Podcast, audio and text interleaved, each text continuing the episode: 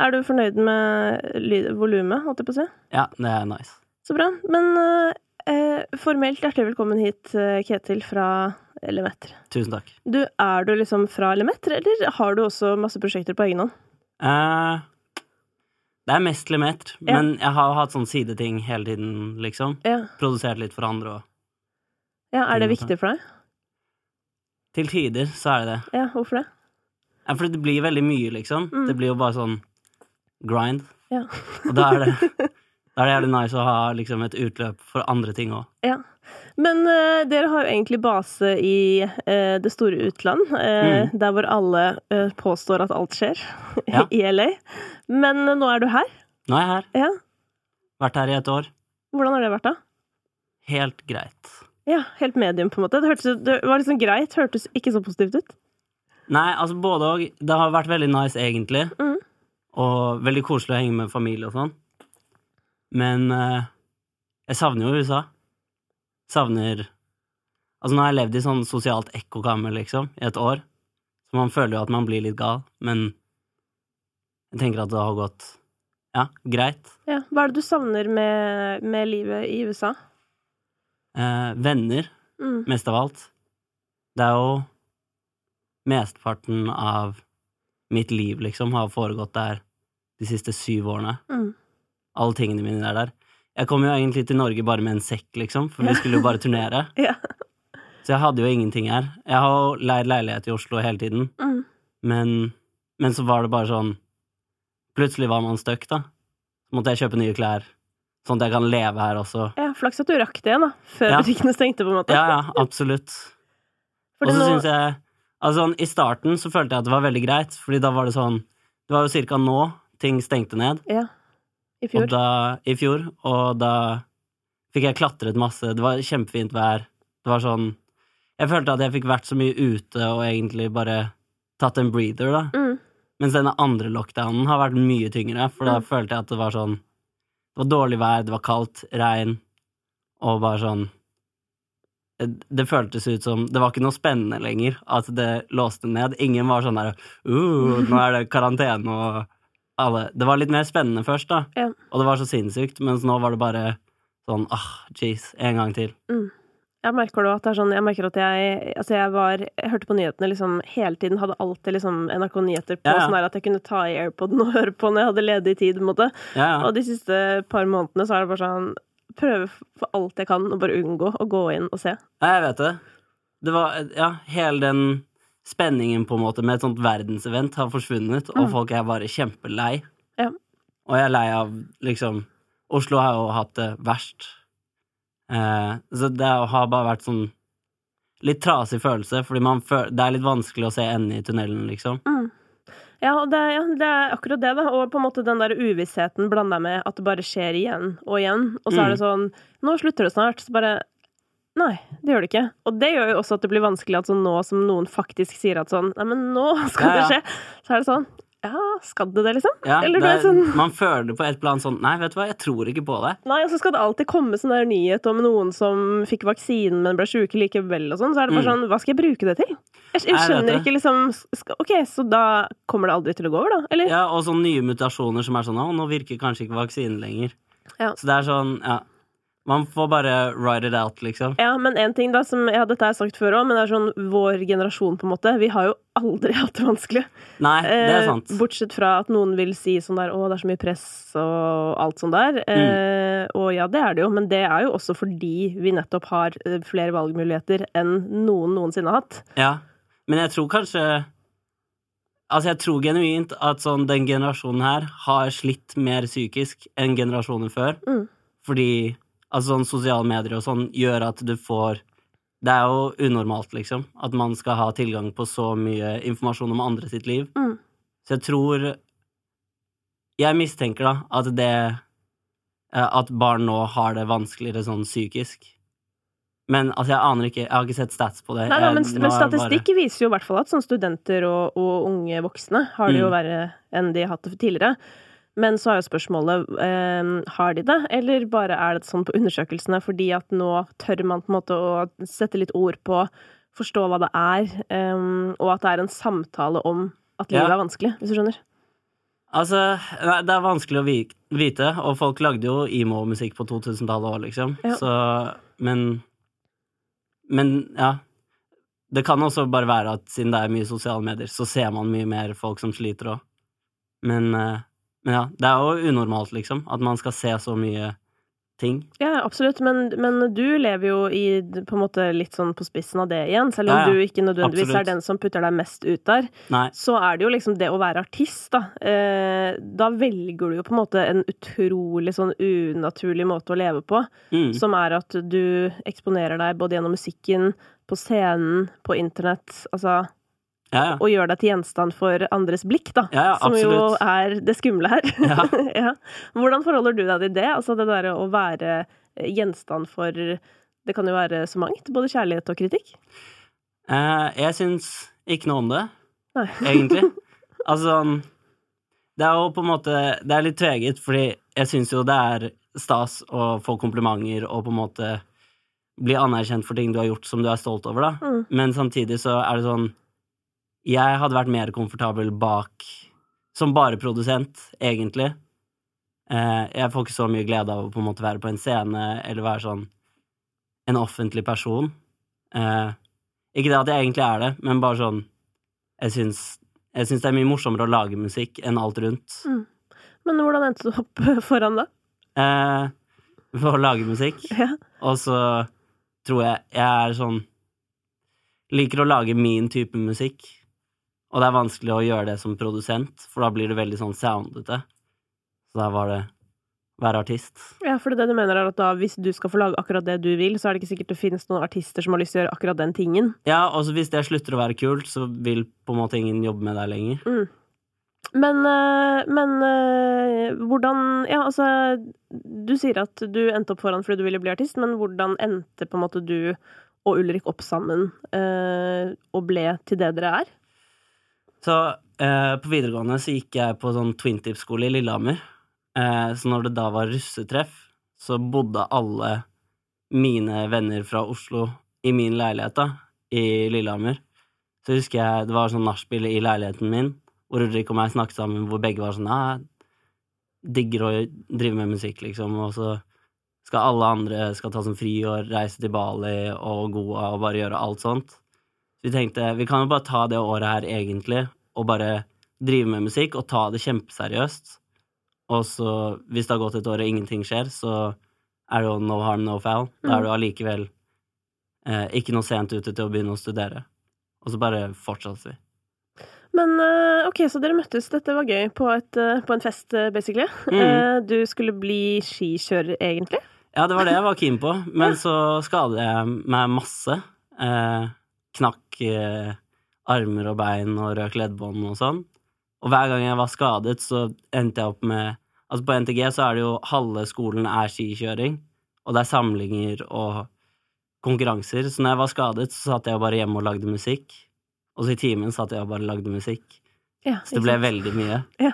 Eh, og så begynte jeg å lage russesanger på videregående, til venner først, og så eh, etter, etter videregående så hadde jeg på en måte jobb da, Mm. som, som gjorde at jeg kunne bare drive med musikk, da. Ikke sant? Så du også er en av de som har gått den veien. Mm.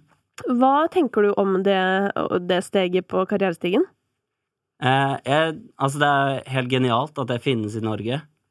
Det jo veldig mange produsenter sitt første møte med å jobbe med musikk, da. Du har en klient, liksom, Ja. som sier Det skal leveres i tide og sånn. Ja, altså, men russebusser er jo ganske flinke A&Rs, egentlig, fordi de vet jo hva de liker. Mm. De er målgruppen, og de sitter og sier ah, 'dette her er kult', eller sånn 'den biten her var litt sånn Den kicker ikke hardt nok, liksom. Vi Mm. den på vors, og det er no.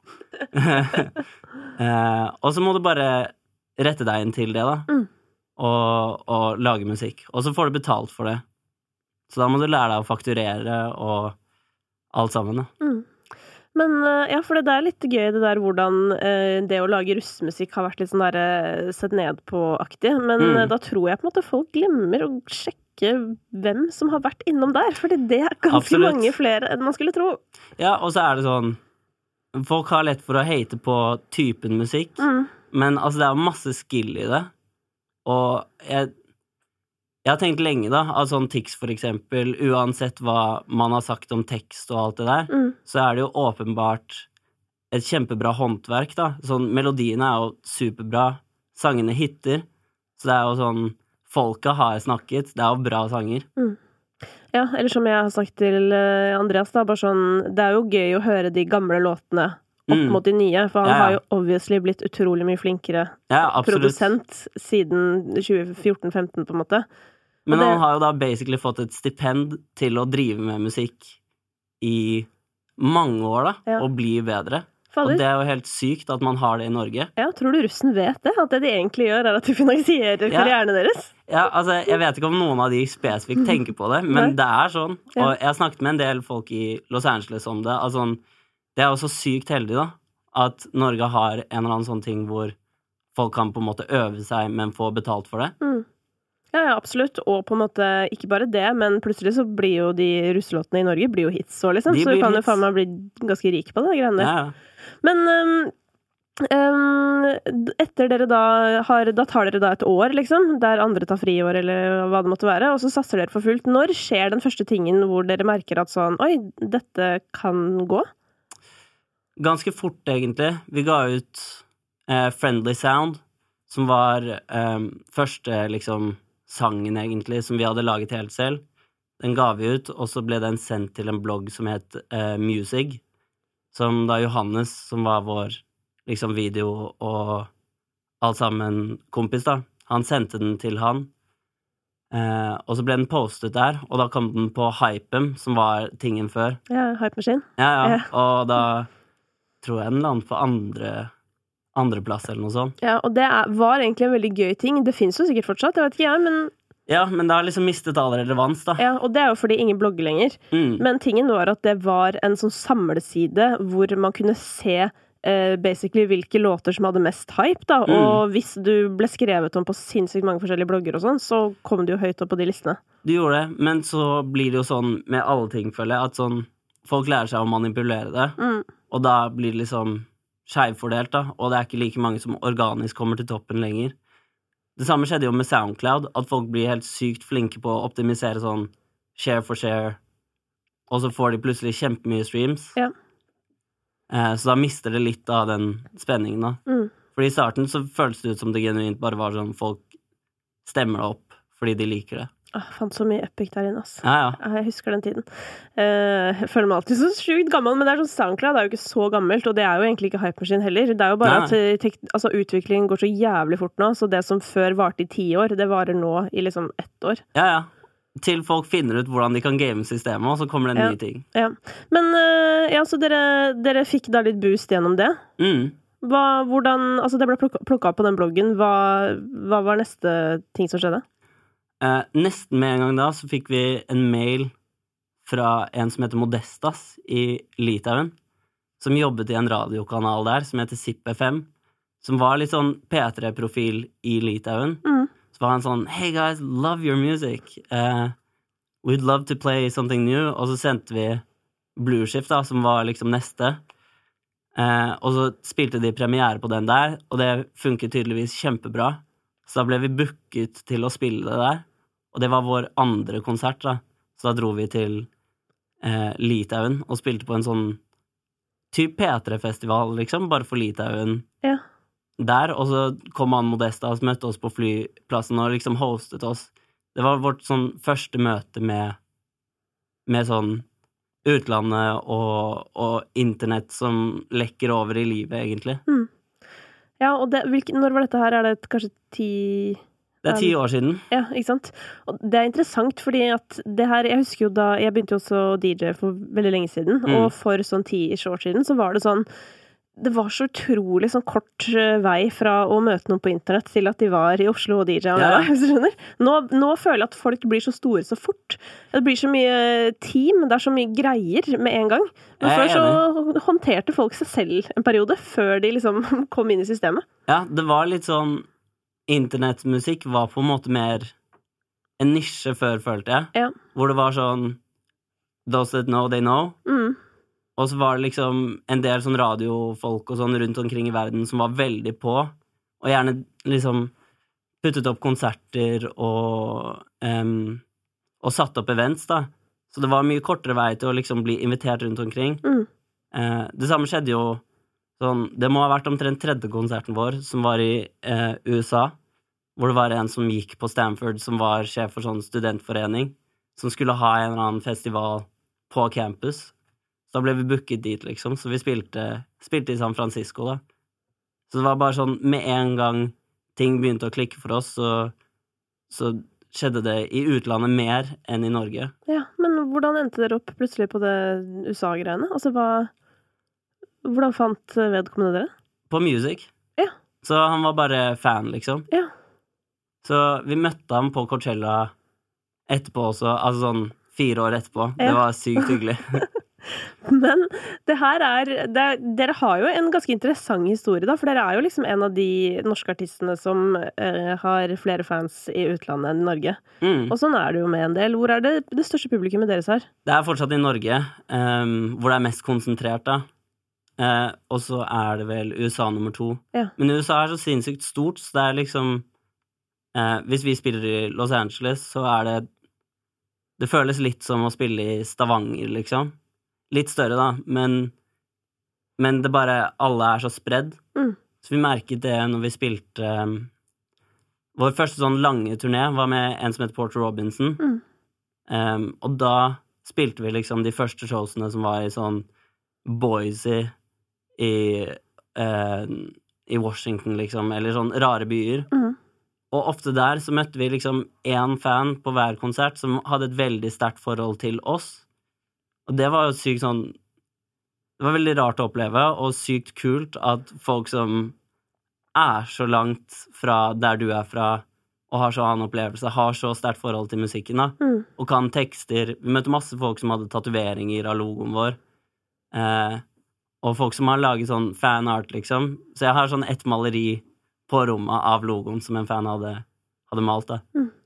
Men det, det er jo også interessant i og med at dere da var på en måte sånne internettartister, hvis vi kan kalle det det. Ja, Eh, og det er jo ofte folk som det liksom er vanskelig å bli glad i, hvis du skjønner. Ja. Uh, nettopp fordi at det blir litt sånn Ikke til musikalsk sammenligning, men litt Mm. sånn Robin Schultz. Altså litt sånn Hvem er det? Det er litt sånn ansiktsløst. Ja, så hvordan, klar, hvordan har dere liksom klart å gi dere selv et ansikt på en eller annen måte? Altså, jeg tror Det har jeg tenkt litt på, for altså, det er sånn Det er veldig stor forskjell på Noen artister streamer mye og er veldig store, Mm. men selger mindre konsertbilletter, og så er det noen som bare selger ut konserter hele tiden, men tilsynelatende er en mindre artist på streamingplattformer, da. Mm. Jeg tror det har veldig mye med hvor, hvor sterkt fans knytter seg til kunsten. Mm. Så det er sånn, hvis du har en artist som lager kjempebra sanger, men de sangene kunne også vært Sånn, En Robin Schultz-låt kan fort være en Martin Garrix-låt òg, og det er ikke så stor forskjell. Eh, men jeg tror ikke det samme gjelder for oss. Og der tror jeg folk binder seg opp til din ting, da. Men det skal jo også sies sånn eh, Dere har jo òg ganske bra tall. Ja da, absolutt. Det må jo være sagt. Men, men det er artister som har veldig mye bedre tall enn oss, Ja som ikke har den samme type følger, da. Ja, men hva, hva handler det om? Er ikke det å litt sånn spillelisteting? Jo, absolutt. Spotify, Men hvis liksom, du er spilleliste Hvis du er veldig spillelistevennlig, så er jo musikken din ofte en, en sjanger som er sånn Du passer veldig inn i den sjangeren. Mm. Eh, så hvis du er Robin Schultz, da, hvor musikken din er kjempebra, men den ligner også på veldig mye annet, Mm. så går jo den rett inn i en liste med alle de andre artistene som har like sanger. Ja. Uh, og da får du jo skyhøye streamingtall, Mm. Men kanskje ikke like mye fans, fordi folk er mer fans av spillelisten og sjangeren enn spesifikt deg. Det er nettopp det. Og det er jo sånn unge folk hører på musikk. Ja, ja. vet, De snakker bare om sånn Nei, på morgenen så liker jeg å høre på noe litt sånn chill. Altså på Ja, ja. Altså, de har liksom Jeg bare merker det, at det er veldig mange som ikke har forhold til artister, men til på en måte det som man kaller for moods, da. ja, ja absolutt. Um, og det er jo også sånn wow, herregud! Du vet sånn derre når man selv, i hvert fall jeg, er sånn derre som kan Jeg får sånn ekstremt kjærlighetsforhold til artister, da. Ja, ja, men ikke sant Jeg tror det har bare så sykt mye med artisten å gjøre. Og kanskje målgruppen er mindre, men det er litt sånn som Energy, på en måte. Har masse, eller hadde masse lyttere når radio var størst, da. Ja, altså Men- radiokanalen. Mm. men at P3 kanskje så har folk hatt sterkere forhold til musikkprofilen til P3, Mm. mens det er mer bruksmusikk for andre. Det er sånn, Man bruker det på trening. Ja, moods, da. Ja. Mens fans av Aurora, de hører jo på Aurora uansett setting. ja, det er nettopp De er kjempefans, Mm. og da kommer de også på konsertene. Ja, det tror jeg er ganske godt uh, oppsummert, det der. Men uh, har dere liksom Har dere jobba med folk, eller, eller selv vært inne på tanken sånn Nei, faen, skal vi bare passe litt mer inn, eller? Uh, ja, ja, absolutt. Man, uh, man er ikke skjermet for det. Nei. Og jeg tror jeg er ganske lett påvirkelig. I hvert fall ha hatt perioder hvor jeg har vært det. Hvor jeg har tenkt mye mer sånn eh, rat race, da. At man er sånn keen på å passe inn, man er keen på å gjøre noe som kan funke. Men i retrospekt så er jo det de sangene jeg liker minst. Men eh, hva Altså, har du noen sånn konkrete historier fra, fra på en måte episoder hvor dere har stått overfor den type valg? Eh, jeg bare prøver å tenke litt. Ja, altså for eksempel, da, et tidlig eksempel som er veldig eh, Så var det sånn, når vi ga ut eh, Det var vel Relativity 1, tror jeg, så pushet vi Continuum som en singel, fordi vi tenkte den er sånn soleklar. Og så var Cut to Black var bare sånn random sang på EP-en Mm. til Jeg tror Ronny foreslo for Markus at vi skulle spille den på P3 Morgen fordi han likte den så godt. Og så bare blowe den sangen fra det. Og ingen av oss hadde tenkt det, men alle hadde tenkt sånn ja, Det her er min personlige favoritt, men den er litt sånn weird, så Mm. ingen andre kommer til å like det. Men alle tenkte sånn. Mm. Eh, og så tror jeg ingen turte å liksom bare committe til at sånn Ja, det her er det vi syns er kulest. Men der føler jeg at dere glemmer en viktig ting. Som er at hvis det er det dere føler, og hvis dere tenker at dere er eh, en eh, Eller en duo, da, som Mm. har fans, så vil jo fansen connecte med det dere connecter med. Ja da, absolutt. Men man blir jo usikker, ikke sant? Og så er det sånn Man har jo ikke alltid rett heller. Eh, men, men ja da, i det tilfellet der så tenker jeg at det er soleklart i eh, hindsight, men Men jeg, jeg husker liksom når vi sto overfor valget, så virket det lett å velge Continuum. Fordi man tenkte den er så Den er så bankers, da. Mm. Men, men den var jo også mer sånn Ja, den streitere. Mm. Men øh, dere har jo åpenbart hatt en veldig lang karriere, og når du ser tilbake nå, hva tenker du på en måte har vært sånn øh, Hvis du skal trekke fram noen sånne definerende hendelser i karrieren? Altså. Closer er jo det definitive skillet, liksom. Ja. Det er oss før og oss etter. Ja. Um, hvor bare Hvorfor sånn Hvorfor blowa den sånn, egentlig? Åh, det er et godt spørsmål. Jeg tror eh, det er bare en bra sang. Absolutt. eh, er nok eh, korte svaret. Altså sånn Fordi den blowet ikke med en gang heller, og den var sånn ganske classic situasjon hvor plateselskapet ikke var keen på å gi ut den, Mm. fordi de hadde en annen type sang in mind, for det de tenkte at kom til å funke i USA. Så de var litt sånn ja, ja, vi kan gi den ut, liksom, men vi kommer ikke til å putte noe penger bak det her. Eh, det var bare fordi at vi hadde ikke noe annen musikk liggende.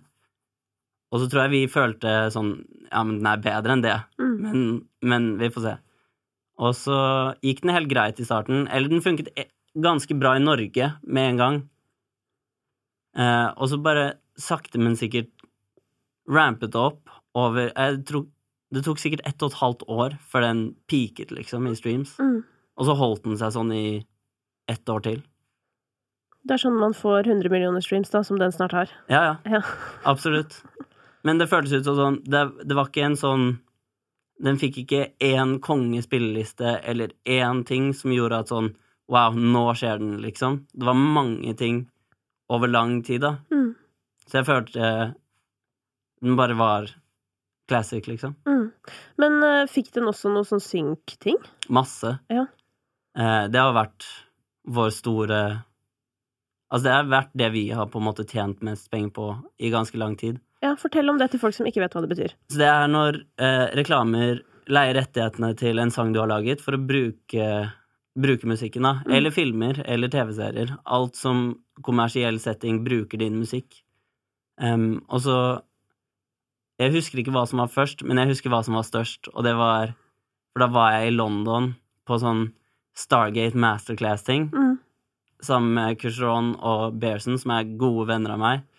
Så husker jeg vi hadde nettopp hatt sånn um, Sånn derre snakkesession med um, med Electric, som er sånn norsk produsentduo som er kjempeflinke, uh, og Fred Ball. Og så satt vi ute liksom på lunsjpause, og så tikket inn en mail sånn Hei, Google vil bruke, bruke sangen din. Og uh, der sto det også beløpet. Ja. Og så husker jeg bare fikk sånn sykt glis, liksom.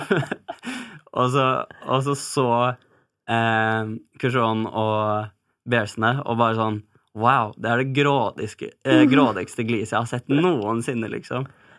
Eh, det var sånn seriøst karriere-highlight for meg. Mm. Ja, for hva betaler Google for noe sånt? Å, masse penger.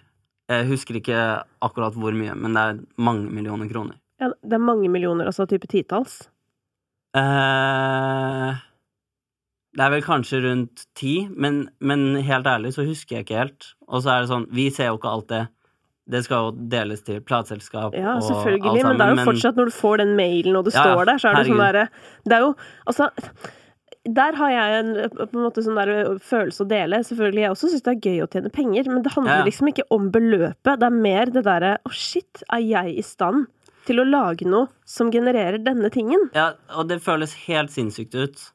Og det var sånn eh, Ja, livsendrende, liksom. Mm. Hvor jeg hadde aldri vært borti det som en mulighet før, da. Så det bare Ja. Føltes helt sinnssykt. Og Ja. da føltes det ut som på det tidspunktet så gikk karrieren en litt annen retning, liksom. Ja, hvorfor det? Nei, altså det bare Kurven ble bråere oppover. Mm. Men gjorde det også noe med hvordan eh, dere forholdt dere til hele prosjektet? Mm. Vi hadde mer penger å bruke på liveting. Ja. Eh, og vi hadde liksom for første gang en buffer i selskapet. Alt føltes plutselig veldig mye mer sånn eh, det, var, det forsvant en liten sånn stressfølelse man ofte har, da, Mm. om at eh, kanskje vi er blakk om noen måneder. Nå hadde han kommet litt tilbake igjen, men Det tror jeg nå er for ganske mange artister. ja, det tror jeg òg. Men igjen da, så er vi så heldige at man kan ha en buffer hvor man kan overleve et sånt år. Mm.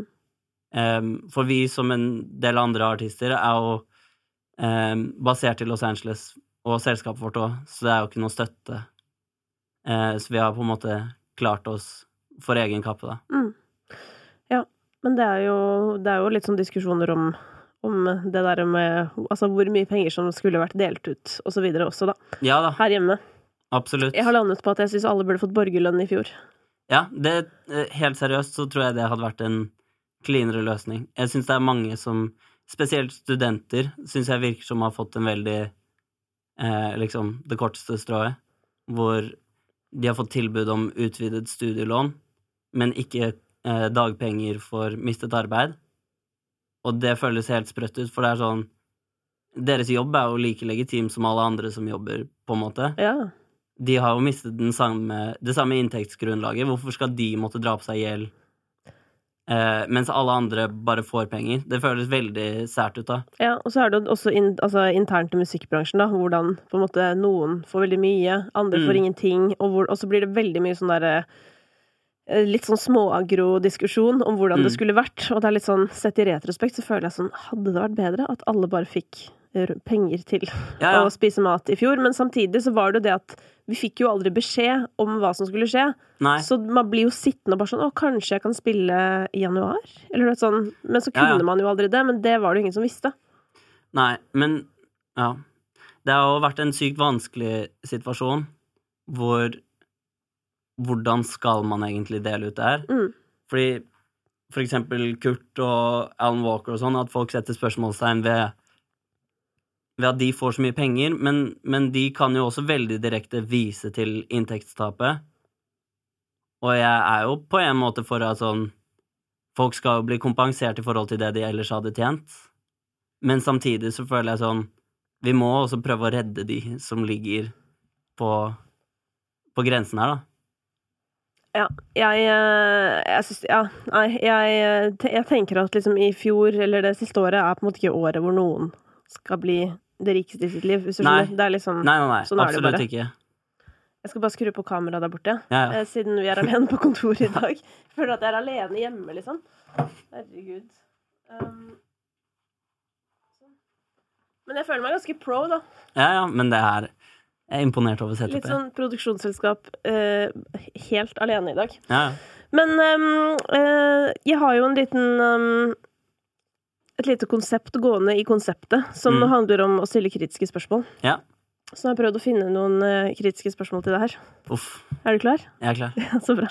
Fikk, her om dagen fikk jeg kritikk for at ikke de var kritiske nok, men det er sånn eh, Når jeg får besøk av en artist, liksom, som er 20 og Ja, har vært ja, artist i ett og et halvt år, bare Sorry, ass. Herregud. Jeg kan ikke For det første, det er overhodet ikke altså det, For det første er det ikke noe å spørre om ofte, da. Eh, man kan jo stille generelle spørsmål, selvfølgelig. Men igjen, da. Jeg prøver å tenke tilbake da jeg var 19, liksom. Herregud, jeg hadde knekt så sammen, liksom, hvis jeg hadde blitt konfrontert med sånn ekte kritikk på et intervju da Ja. jeg var sånn 19. Men det er jo ikke kritikk, det er mer spørsmål som skal, som skal liksom være litt eh, Pirke litt mer borti, da, enn Ja. en fortelle om Lemetter. ja. Eh, men vi kan jo begynne mykt, da. Yep. Hva er det mest rampete Lemetter har gjort eh, i karrieren sin? Oi, wow. Um, vi hadde en periode i starten hvor vi var ganske rampete, vil jeg si. Uh, vi hadde blant annet på Slottsfjell, så hadde vi med Det var første gang vi hadde bussturné i Norge. Så hadde vi med sånn en del barndomskompiser. Og da var det Vi, vi spilte på Castellna, tror jeg, og så skulle en del av våre kompiser inn, og så var de selvfølgelig for fulle. Så sier de sånn ah, 'Vet du hvem vi er med?' liksom. Ah, 'Vi er med Lemeter', og bla, bla, bla. Og det kom jo selvfølgelig tilbake på oss, og det var jævlig mye søppel utenfor der hvor bussen sto parkert når vi dro. Så da ble vi faktisk banna fra Slottsfjell. Nei, er det sant? Ja, ja. Ja, for det- den historien du fortalte frem, frem til banninga, var litt sånn Oi, jøss, det hørtes jo ikke så rampete ut. Altså, hvem har ikke prøvd å komme inn et sted Nei. når man er for full, hvis du skjønner? Men det var flaut. Ja, det var kjempeflaut. Ja. eh, og så ble vi banna en gang til, fordi at Ulrik hadde klart å si det på Kastellnatt når han var full. Eh, på en eller annen sånn sykt fuktig kveld hvor, eh, hvor han hadde vært med Karsten, som er manageren vår, og Philip, eh, som er manageren til Issa og Døtti. Ja, Lille Philip, Lille Philip. Eh, så som nå jeg, er jeg- stor og voksen. Som nå er absolutt stor og voksen. Ja. eh, så hadde Ulrik vært eh, for full til å komme inn, og så hadde det eh, på en eller annen måte kommet tilbake på oss igjen. Jeg, jeg må innrømme, jeg syns det er altfor strengt, fordi jeg tenker jo at sånn Herregud, folk er fulle, liksom. Han hadde absolutt ikke gjort noe som var eh, kritisk, og det er sånn, det er veldig strengt. Det føltes litt høymoralen ut å være sånn ah, nei, nei, nei. Nå Ja, men du vet jo at, du vet at for utesteder så handler det jo om hvis politiet kommer, så er det Ja festivalen som får PC. Så det er jo bare at de må på en måte prøve å være enda strengere enn politiet, sånn at Jeg, jeg har Ja. ikke noe problem med at eh, folk ikke kommer inn. Det jeg tenker var for strengt, er at vi ble banna for det. Ja, det ble rart. Igjen. Det Ja. var sikkert på grunn av historien, tror du ikke? Jo da, Ja. garantert. Men, eh, men altså, det er jo verdt det, fordi det er jo Da kan vi skryte oss på å være litt sånn Ja, vi var, vi var rampete. Ja, men er det noen som eh, Har dere noen gang hatt rykte på dere for å være kjipe folk? Absolutt. Eh, faktisk, her har vi en morsom en. Vi skulle eh, spille turné med Dagny i Europa, og så husker jeg det var, sånn, det var så sykt koselig stemning liksom, de første dagene. Og så fortalte en i bandet, da, altså Jeg vet ikke om dere vet det, men vi var sykt close på å si nei. Fordi vi hadde hørt at dere gjør masse kokain og sånn. Jeg har aldri i mitt liv prøvd kokain, men tydeligvis hadde mange sagt at vi gjør det hele tiden. Eh, og da ble de positivt overrasket over at vi ikke gjorde det. Ja, Ok, så de syns egentlig dere, dere De ville ikke, men de ble tydeligvis med fordi Nei, at de tenkte sånn Ja, det går sikkert fint. Ja, ikke sant? Eh, og så gjorde de jo det. Det var jo helt herlig turné. Ja, for dere var jo nyforelsket da dere kom inn. Ja, altså, det var bare sånn Det var så hyggelig, den turneen. Mm. Og hele bandet og crewet, alle liksom passet så bra sammen. Så det endte jo bra, Endte bra. tross alt. Mm. Men eh, hvordan sprer sånne rykter seg, på en måte? Nei, si det. Ja. Jeg vet faktisk ikke. Jeg tror ikke vi er så ville på fylla heller, sammenlignet med mange andre. Mm. Så jeg vet ikke hvordan det har oppstått. Jeg føler det er så utrolig lite som skal til, da, eh, som artist, eller eh, sikkert som eh, hvilket som helst annet menneske også, altså. Men det er litt sånn der typisk sånn hvis dere har vært et eller annet sted, eller blitt intervjuet av en avis, og så var dere skikkelig trøtte, eller du vet sånn, Ja, ja. og så går det liksom bare sånn ja, de er skikkelig sure, og så bare er det plutselig sånn historien om noen, da. Ja. Nei, det, jeg aner ikke. Det var sprøtt. Og funny. Men eh, apropos det, da, altså rus. Mm. Eh, tenker du at rus og musikk har et fast forhold? Eh, tenker rus og unge voksne har et fast forhold. Ja. På generell basis? Generell basis. Jeg tror ikke det er så mye mer Det er mye alkohol, faktisk. Det er eh, mye mer i musikkbransjen enn sånn generelt liv. Eh, så det er noe man må passe på. Ja, men hvordan, altså, hvordan da? Nei, når man turnerer, så er det jo fort gjort, liksom, at man ender opp med å drikke fem dager i uken. Mm. Uten at det føles ut som du gjør det, fordi du møter folk hele tiden, og alle andre drikker. Så det virker jo som folk bare drikker hele tiden. Eh, så jeg har tatt noen runder med meg sjæl, liksom, og vært sånn Ok, nå, nå må jeg ta kulden litt, liksom. Mm. Ja, for hvordan er det når du da kommer hjem fra turné, og så har Eh, du liksom er jo- drikke hver dag? Man er helt, helt kjørt. Ja. Men Men det altså, det er man uansett, da. For det er sånn For det første, jeg hater jo å fly. Så når vi har flyturnerer, sånn Australia, liksom, mm. så uansett hvordan det går, så kommer jeg til å være helt sånn utbrent når jeg kommer hjem. Eh, og så går det over, da. Men, men det er seriøst noe av det verste jeg vet, liksom. Og så i tillegg, da, så er det sånn, du er på festival, møter folk du ser opp til og digger, henger med de. Da er det litt rart å være han som drikker vann. For man blir litt ukomf, liksom, sosialt. Det bare er så lett, da, å drikke hele tiden. Mm. Men uh, går det bra å liksom ikke drikke når du kommer hjem, eller blir det liksom vanskelig å Nei. slutte? Det går ganske greit. Mm. Um, men vi turnerer jo ikke like mye, blant annet litt fordi at jeg hater å fly. Mm. Uh, men altså, hvis man Hvis man er girl in red, liksom, og blower opp nå, så er det jo veldig fort gjort at managementet ditt bare setter 200 konsertdatoer. Mm. Og da ser man jo ofte at det går gærent. Ja, for det, det med at det går an Altså det at du kommer hjem, og så trenger du ikke å drikke, det er jo Mm. også på en måte litt tilfeldig.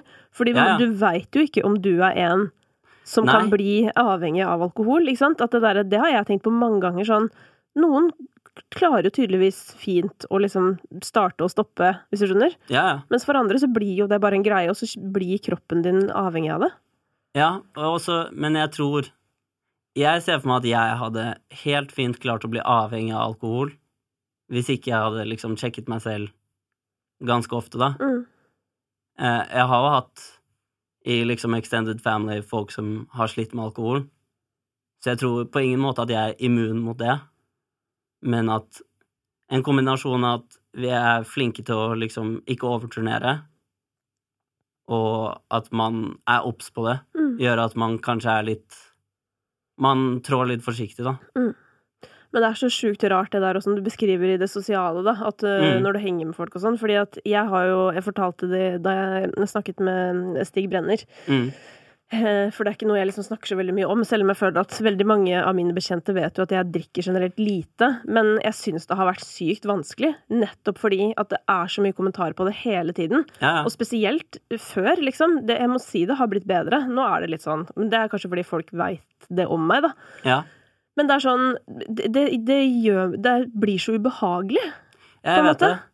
Eh, Fordi det er sånn, ja, du får kommentarer på det. Folk setter litt spørsmålstegn i om sånn derre ah, Er du bare en tilskuer, liksom? Hvis du er med ute, så blir Ja, folk eller- litt ja, folk blir litt sånn der, jøss, ja, ok, så du mm, Og det er sånn jeg noen ganger kan bli på folk som ikke drikker kaffe, da. Det syns jeg er rart. Men, Ja, ja. eller du vet sånn. Men, men ja, og det er sånn Hvor mange ganger har jeg vært ute liksom på sånn der bilarm og sånn med sprite, og så spør jeg alltid sånn Kan du bare ta lime oppi? Eller du vet, Ja, bare sånn for at det skal se Sånn at jeg skal i hvert fall få slippe å stå og ha samtaler hele kvelden om, Om det. hvorfor jeg ikke drikker. Men eh, fordi jeg hadde et halvt år hvor jeg ikke drakk, litt bare for å se om jeg fikk til det, liksom. Mm, Da drakk jeg veldig mye alkoholfri øl. ja. Det funker veldig bra. Eh, ikke så bra i Norge fordi alle ser. Klaus-taleren, liksom. Men Men på bar så har de som regel alkoholfri øl. Ja. Selv om bartendere faktisk tar dere sammen. Det er sykt mange som blir sånn åh, Fordi den kranen er sånn helt bakerst. ja. De må gå langt for å fylle på, liksom. Men, eh, men da er det ikke noe stress, fordi ingen ser på fargen på øl, liksom, og det er alkoholfri. Jeg pleide å gå for eplejus en periode. Folk var så drita av de så at det ikke var noe kullsyre i min. Ja, det funker jo. Men, eh, men eh, du er jo i en duo. Mm. Og det er jo, det er jo mange. Men det går jo ikke alltid bra. Nei. Hvordan har relasjonen til deg og Ulrik liksom utvikla seg gjennom åra?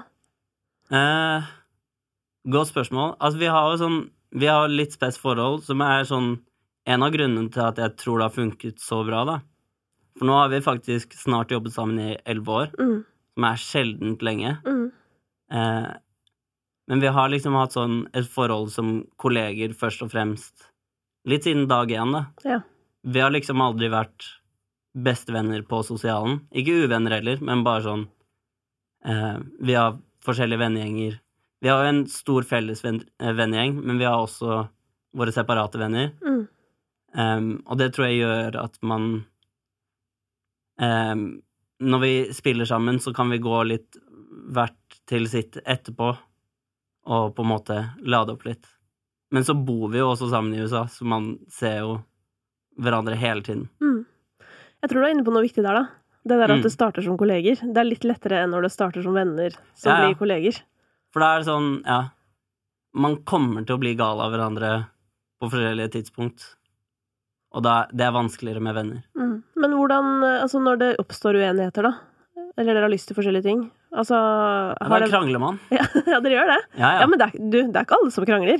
Det er Nei, mange det er som bare blir stille og har passiv-aggressiv stemning uten å snakke om problemet. Altså, vi, vi har tendenser til det òg. Ja, okay. Altså, vi har jo alle usunne ting som alle forhold på en måte har. ja. Jeg tror bare til slutt så er det en annen enighet om hva, hva man er keen på. Ja.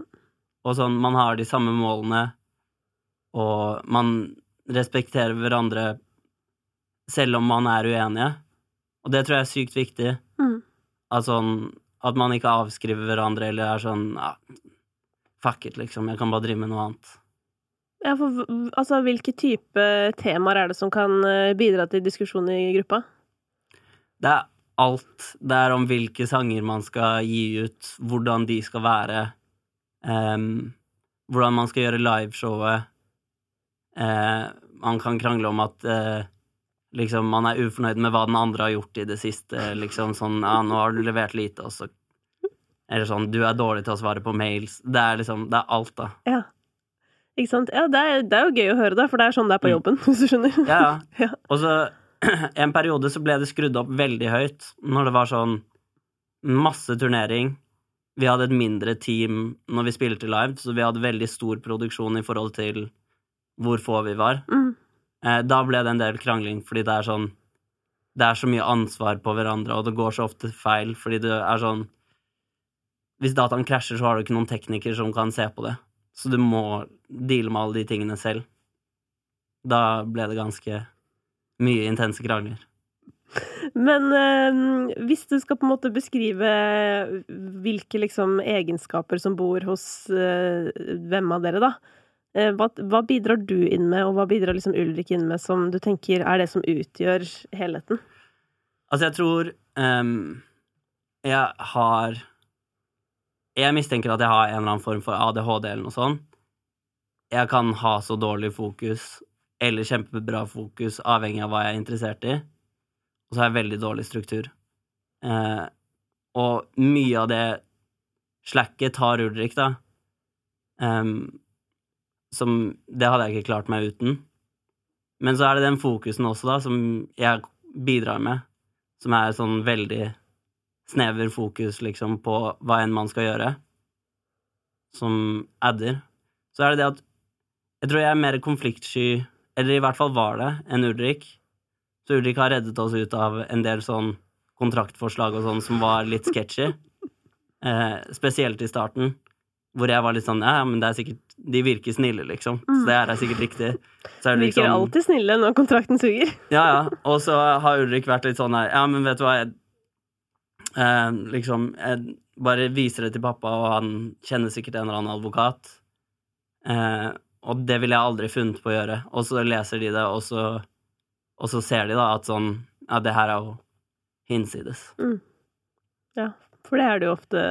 Ja, altså jeg husker første managementkontrakten vi skulle signere, inneholdt liksom booking og management, og ville ha sånn Jeg husker ikke Det må ha vært sånn ti år med sånn sunset clause hvor de skal ha prosenter av dine inntekter etterpå. Hvor det er sånn Det, det er helt hinsides, da. Eh, og også i retrospekt så var ikke det managementet for oss heller. Men det holdt vi på å signere fordi jeg var sånn Ja, ja, men yes, manager, liksom. Mm. Noen vil ha oss. Ja, ja. Skikkelig stas. Ja, det var jo kjempestas. Ja. De var de første som sa hei, liksom. Ja. ja, ja, da blir man jo sykt stolt. Ja, ja. Um, er musikk for billig? Eh, nei, det tror jeg ikke. Nei. Det er ikke Musikk er ikke verdt så mye. Altså, en MP3-fil er ikke verdt så mye, liksom. Nei, Så- tenker du det? Ja, det tenker jeg. Men det er ikke der verdien i musikken er. Det er sånn, det er andre ting å tjene penger på, da. Og for det første, hvis du er indie, så tjener du også penger på streams. Ehm, det er bare at streamingtallene må være ganske høye. Så dessverre kan du ikke være en Du kan ikke være en mediumartist i bare Norge og leve på streams, for det er ikke, det er ikke nok penger til å drifte det. Og det er bare sånn det er. Så det betyr at egentlig ingen nesten norske artister kan leve på streams? Fordi hvor mye Ja. streams må du ha for at du begynner å tjene penger? Nei, da må du nok streame Da må du være på sånn 600 monthly listeners, tror jeg. 600 000? Ja. ja. Det er ganske det er ikke så veldig mange norske artister som er. Nei, nei, nei. Så det er, det er mye. Men altså, du kan jo streame internasjonalt òg, da. Eh, men eh, Men det er konserter. Det er andre ting å tjene penger på. Og, og man har rett og slett bare som et samfunn kommet frem til at sånn Det er ikke så stor verdi. På samme måte som at sånn eh, En digital versjon av et bilde er ikke verdt noe, det heller. Fordi du kan bare google det bildet og se det på dataskjermen din. Dessverre. Eh, men hvis du har lyst til å henge det på veggen, eller hvis du har lyst på en plate som du kan spille i LP-spilleren din, da koster det penger, og da tjener artisten penger. Mm. Men sånn å bare få en MP3-fil som du kan spille på dataen, det er ikke verdt noe lenger. Nei. Men det er jo veldig altså, Jeg tror grunnen til at den, dette på en måte er en eh, slags pågående debatt, da, er jo at det er så få som kanskje er interessert i det der å ha eh, kunsten i sitt hjem, hvis du skjønner. Ja da. Og da blir jo spørsmålet sånn eh, Hva skjer med liksom alle menneskene som kommer til verden og lærer på en måte at musikk er gratis? Ja, du, men altså, da må du spille konserter. Og jeg vet at det er mange artister som ikke har lyst til å gjøre det, og som har lyst til å bare leve av å gi ut musikk. Men dessverre, da, så er det sånn Du går inn i et ganske usikkert eh, yrke, og du kan ikke egentlig selv bestemme hvordan du skal bli kompensert for det du gjør.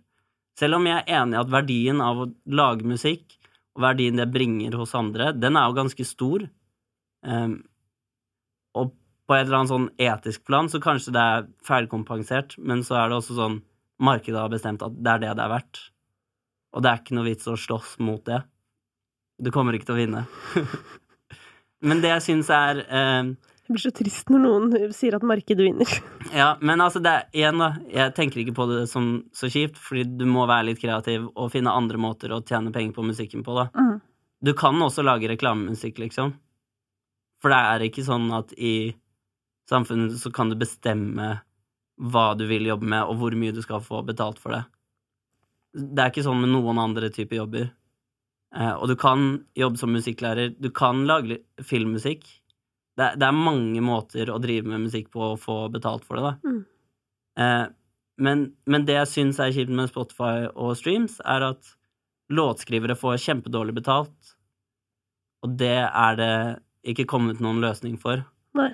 Eh, og det, det syns jeg er trist. Fordi sånn blant annet da, så er debatten rundt det kommet til at um, burde låtskrivere få et forskudd på samme måte som produsenter? Og det syns jeg egentlig ikke. Oi, hvorfor det? Eh, fordi en ting som aldri blir tatt opp i den debatten, er Mm. timesbetalt Altså, jeg ser på det som timesbetalt, da. Mm. Fordi når du har en session med en låtskriver, så bruker dere begge en dag på å skrive låta, men som regel sitter produsenten mange timer etterpå og mikser, gjør ferdig, strukturerer, og så tracker artisten til slutt, og så må liksom vokalprodusere det. Så du har ikke tid som produsent som regel til å gjøre like mange sessions som en låtskriver, da. For en låtskriver kan ofte komme inn én dag, på en måte, og så er det, da da er den sangen ferdig for dem. Mm. Så har de en annen session dagen etterpå. Mens de gangene jeg har jobbet med sånn session-kjør, så ender jeg jo opp med å jobbe eh, Altså sånn Kanskje en arbeidsuke til, da. Med revisjoner til plateselskapet og artisten. Få stems eh, kanskje på måten de hadde tracket. Gjøre det. Så du blir på en måte point person for plateselskapet og artisten til å få den sangen ferdig. Ja, og det skjønner jeg. Og det er jo sånn, si at hvis du er liksom en produsent som er litt oppe og nikker her i Norge, da, så Ja. kan du kanskje ta 30 000-50 000 typ for en låt. Mm. Og det, den er grei, på en måte. Men det jeg mener, da, for jeg har også klart å hisse meg opp på låtskriveres vegne, Ja, det er bare at jeg mener at de skal få betalt for den dagen de er der. Og det er ikke liksom den samme summen, men at man får Altså typ Jeg mener bare sånn gi, gi timelønn Ja. for de timene brukt i session, fordi en låtskriver kan Mm. ikke få betalt på typ to år. Men, bare- men det, det syns jeg også blir på en måte, dessverre, da, feil. Fordi jeg tenker at um, en veldig viktig ting når man jobber som produsent eller låtskriver for en artist, er at det skal ikke føles ut som det koster masse penger. Både for deg og for artisten. Fordi hvis jeg føler at jeg får timesbetalt uansett hva som skjer med sangen, Ja. så ville jeg vært ukomfortabel. Det ville ødelagt på en måte min flow, fordi da føler jeg at sånn Ja, men det der føler jeg bare er sånn psykologigreie som man måtte bli vant til. Fordi at liksom Jeg skjønner hva du mener, for da Ja. blir det veldig som en jobb, og at det blir forventa at det skal komme et resultat. mm, Men jeg tenker jo at for noen så er det sånn som du beskriver, at det blir egentlig bare eh, stress. mm, Men for andre så er det kanskje um, noe som ville skapt en trygghet som gjør at de faktisk klarer å produsere. Så det burde i hvert fall, tenker jeg, eksistere en mulighet for å gjøre noe sånn. Eh, og det kan jo også, det kan, som du sier, det kan jo også betales ut som et forskudd som eventuelt kan trekkes fra når tiden kommer at låta skal ut. Og hvis ikke Mm. låta ble noe av, så får du da hva er det dere kaller det, cancel fee, da. At du får en fee for Ja, at du gjorde sånn, ja. det selv om ikke det blei noe av.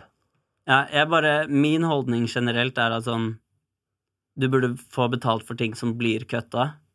Ikke Altså som for blir gitt ut. Ja, som blir gitt ut, ja. Eh, ikke for ting Ikke for bare sessions. Fordi også det er sånn Jeg har hatt mange sessions, ikke kjempemange, men jeg har hatt en del sessions hvor du ender opp med å gjøre veldig lite med en artist som kanskje er litt sånn Har en dårlig dag, og så bare sitter man og prater en dag, liksom. Mm. Jeg føler ikke at det er sløseri av min tid, for det var jo sånn hyggelig sosial gathering uansett. Mm. Men det hender jo ofte hvis- at du gjør ferdig låter også som ikke blir noe av. Ja da. Og det er jo sånn, du, Ja, du må jo få paid for det. Mm, og de, der mener jeg at sånn Da burde Da burde det komme penger på banen, da. Hvis du blir bedt om å gjøre ferdig noe. For det syns jeg skjer altfor ofte at sånn Folk blir bedt om å gjøre ferdig ting og gjøre revisjoner, og så blir det droppa, og så får man ikke betalt for det. Mm. Og det går jo hardt utover Det er sløseri av tiden til produsenten. Ja, for da har du sittet alene og stuka, liksom. Ja, og jobbet altså sånn på oppdrag, Ja. Og så får du ikke betalt for det oppdraget. Det syns jeg blir helt feil. Ja. Men selve session, den tenker jeg at den er pro bono. Ikke sant. Ja, det, der, er det, der er det delte meninger. Ja. Men det er jo bra, for det er jo fint. Men det er jo sånn nå, for eksempel, når vi Mm. diskuterte det nå, så fikk jeg litt sånn hm, Ja, jeg ser poenget ditt. Mm. Jeg mener fortsatt at man skal få betalt for uh, låter som blir ferdig, men ikke blir brukt. For Mm. det handler jo ofte om sånn derre at de kommer på bordet til et eller annet plateselskap, og så bare sånn Nei, vi har bestemt at artisten skal være litt mer edgy. Ja, ja. Og så blir på en måte låta fjerna eh, ja, ja det er på grunn enig av det. Men altså, det er et kjempekomplisert tema, egentlig. Ja. Og det er sånn Jeg vet ikke om meningen min er sånn helt 100 satt i stein. Eller det føler jeg aldri det er, men Men det er så mange variabler at sånn Det er jo garantert situasjoner jeg ikke har tenkt på, og forskjellige scenarioer som er annerledes. Mm. Men jeg tror også at sånn som for eksempel for en ja, si en billedkunstner da, som jobber mer alene, eh, så er det på en måte kanskje litt mer sånn Altså når du har full kontroll selv, så er det på en måte litt annerledes, tror jeg, det der med at du får betalt når det er ferdig, Fordi da vet du det, du kan styre prosessen, alle disse tingene her. Mm. Mens låtskriverne er på en måte avhengig av produsenten og artisten ofte. Ja. Og de er på en måte så sykt nederst på rangstigen fra før, sånn at Mm. det at det bør gjøres noe med Ja, ja. på en eller annen måte, er jo tydelig, men hva det skal være, det er vel det som er spørsmålet. De burde få betalt fra Spotify mye mer. Mm. For det, det blir nesten ikke penger ut av Spotify. De får betalt for synks, da, altså reklamer og sånn, Mm. men og, og da får de på en måte sin prosentandel av halve. For musikkrettigheter er jo delt i to, Mm. så det er rettighetene til masteren, som er selve innspillingen. Mm. Den er i plateselskapet og artisten. Um, og det er det Spotify betaler for. Så er det publishing, som er liksom noter og tekst. Uh, og det er det låtskrivere får betalt fra. Så når du får en reklame eller film, så si den betaler 100 000 kroner, så blir det med en gang delt i to. Så går 50 000 til plateselskapet, og der har gjerne produsenten en liten prosent også. Mm. Og så går publishing eh, til artisten, eller hvem enn som har skrevet låten, da. Og der er jo som regel produsentene representert òg, for de har, skriver ofte mye av instrumentalen, for eksempel. Mm. Life is full of awesome what ifs, and some not so much, like unexpected medical costs. That's why United Healthcare provides Health Protector Guard fixed indemnity insurance plans to supplement your primary plan and help manage out of pocket costs. Learn more at uh1.com. Hey, it's Paige DeSorbo from Giggly Squad. High quality fashion without the price tag. Say hello to Quince. I'm snagging high-end essentials like cozy cashmere sweaters, sleek leather jackets, fine jewelry, and so much more. With Quince being 50 to 80% less than similar brands. And they partner with factories that prioritize safe, ethical, and responsible manufacturing. I love that. Luxury quality within reach. Go to quince.com slash style to get free shipping and 365 day returns on your next order. Quince.com slash style. Men hvis en reklame betaler 50% for låtskrivingen, hvorfor gjør ikke Spotify det? Mm. Det klarer ikke jeg å skjønne. Det føles så sykt utdatert ut. Og mange av disse reglene og på en måte standardene er jo fra sånn tidlig radio, liksom. Mm. Og så har reglene bare ikke blitt endret siden 30-tallet.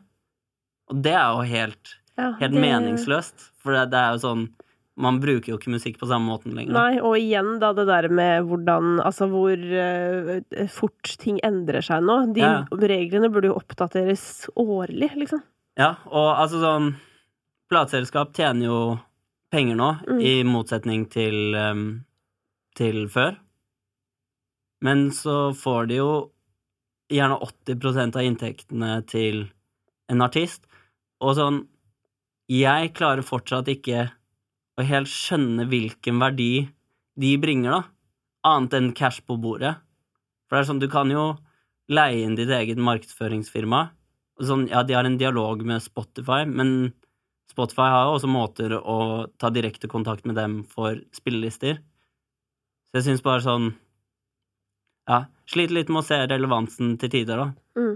Ja, fordi dere har holdt dere litt unna det i det siste, i hvert fall. Ja, altså, det var jo ikke helt uh, frivillig eller motvillig. Vi hadde ikke noe say i det, på en måte, fordi de har jo tatt opp opsjoner som er sånn at si, Vi ble signert da for ett album pluss tre opsjoner, eller noe sånt. Mm. Og Og det og betyr kan- at de da har øh, førsterett på de tre Ja. neste albumene. Så de kan velge å si ja eller nei. Mm.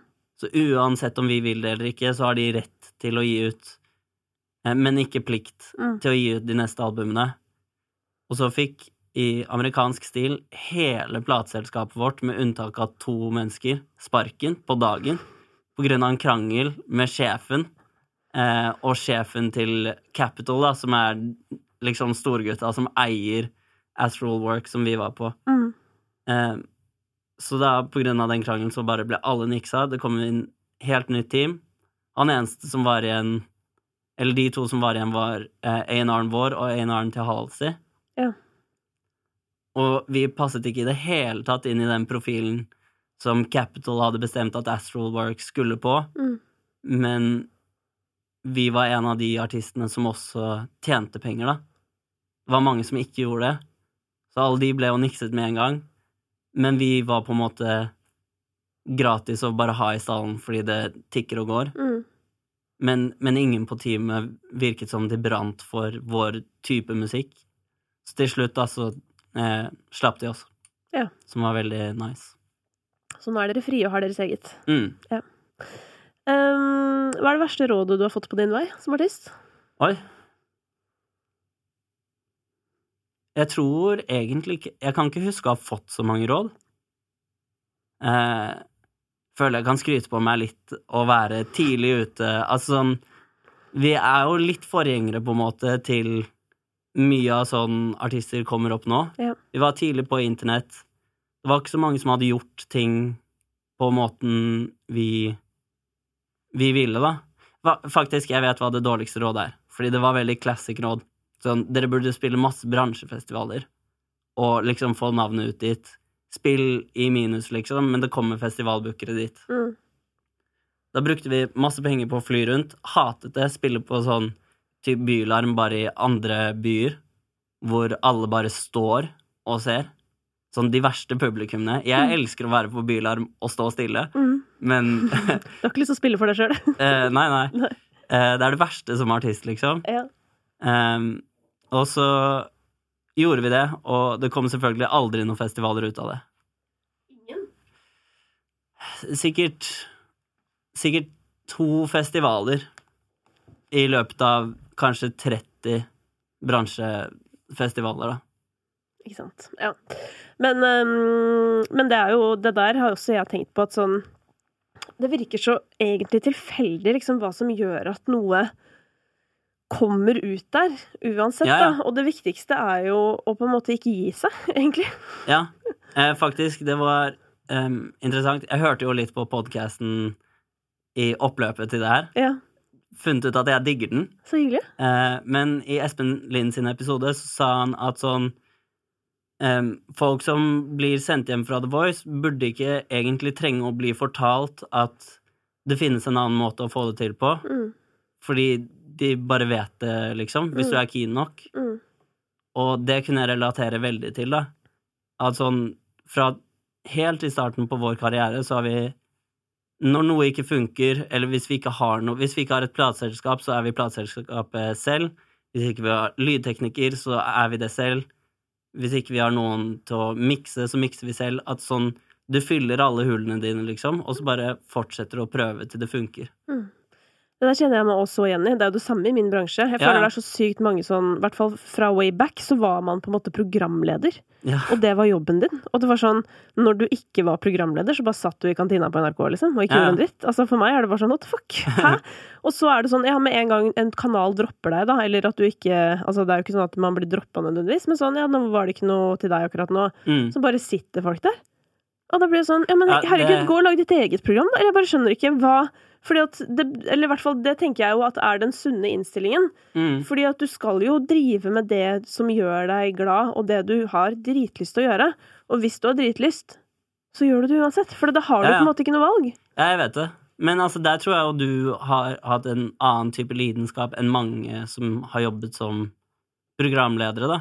Hvor målet deres kanskje er Altså, nå kjenner jeg ikke så mange programledere som bare er sånn programledere, men jeg tenker at det er mange som har mer enn holdning av sånn Jeg har bare lyst til å jobbe som programleder i NRK, Mm. men dine programmer har jo vært veldig fokusert på musikk, og du har åpenbart hatt et sterkt forhold til det, liksom, og funnet nye ting, og kuratert mye mer, da.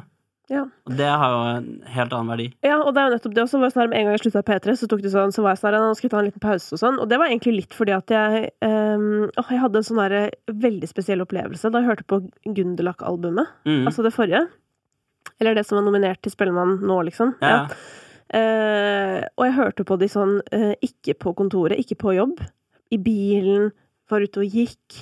Så var jeg bare sånn Å, fy faen, det er jævlig smooth å høre på musikk. Eller jeg fikk bare sånn derre ja, ja. Fordi at jeg har alltid liksom vært sånn der Å, jeg må rekke å høre gjennom New Music Friday før klokka tre i dag. Eller du vet sånn før sending, eller før et eller Ja, annet. da. Og jeg har alltid gjort det, og misforstå meg rett, det er ikke at jeg ikke har likt det, men det har blitt veldig sånn eh, noe som må skje, da. Mm.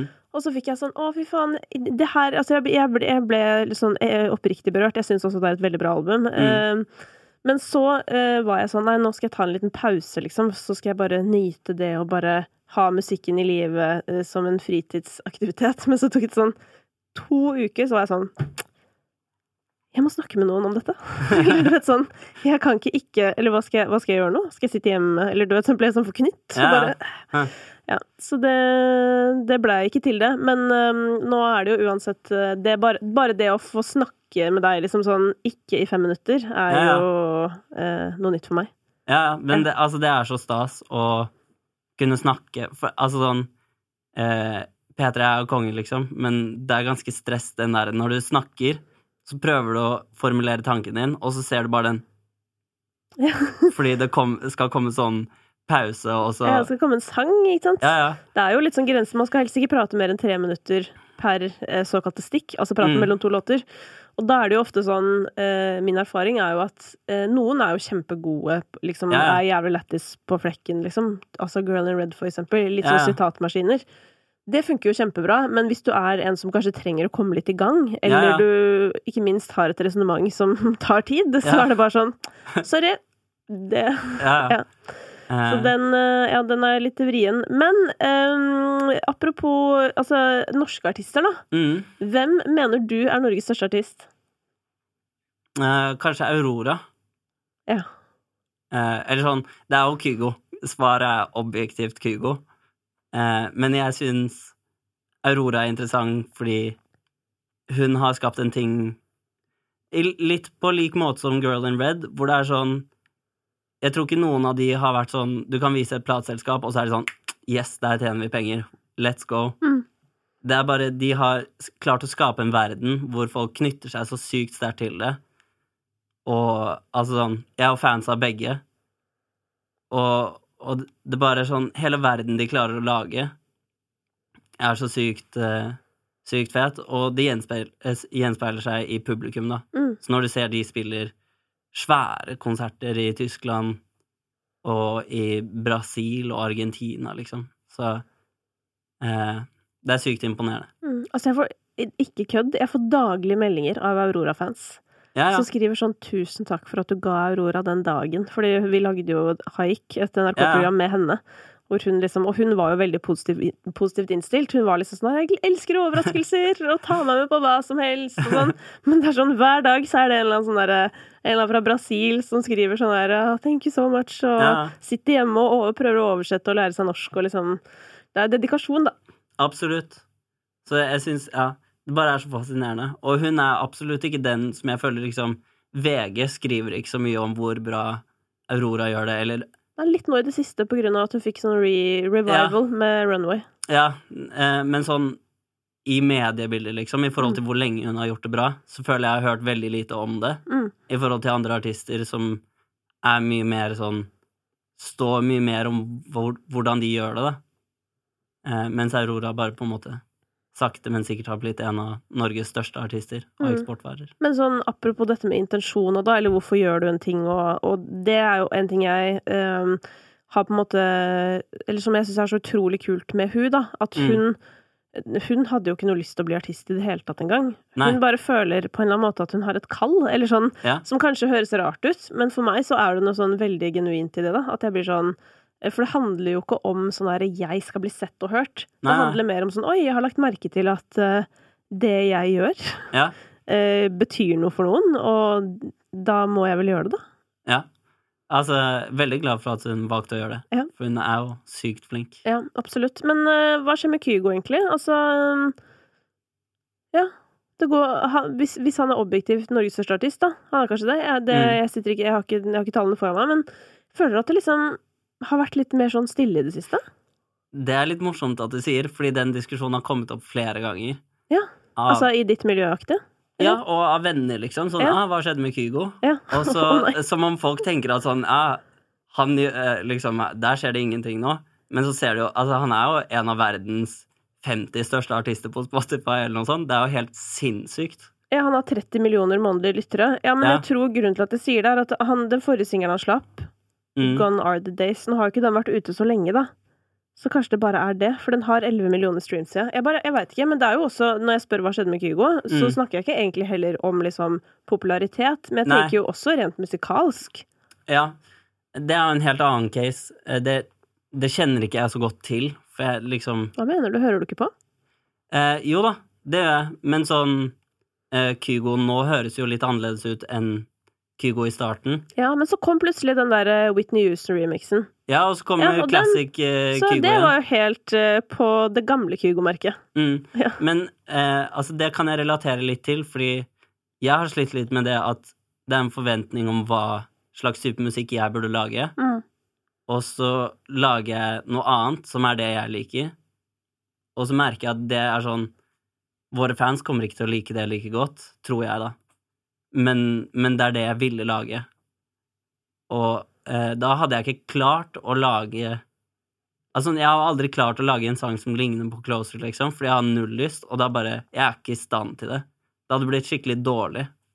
Ja, men jeg føler jo at sånn som Closer og Altså, det er jo flere av låtene deres som er i det landskapet, selv om ikke Ja det ligner, men som Closer er jo en låt som jeg føler høres veldig der ut. Mm. Og så innimellom så, så føler jeg at dere lager ting som høres litt mer sånn indie-band ut, og så Mm. blir man sånn Men her lagde ikke de sånn litt hardere greier? Ja, altså Nå skal det sies at sånn siste EP-en er litt annerledes, fordi jeg tror jeg har vært litt sånn utbrent egentlig på musikk i egentlig ganske lenge.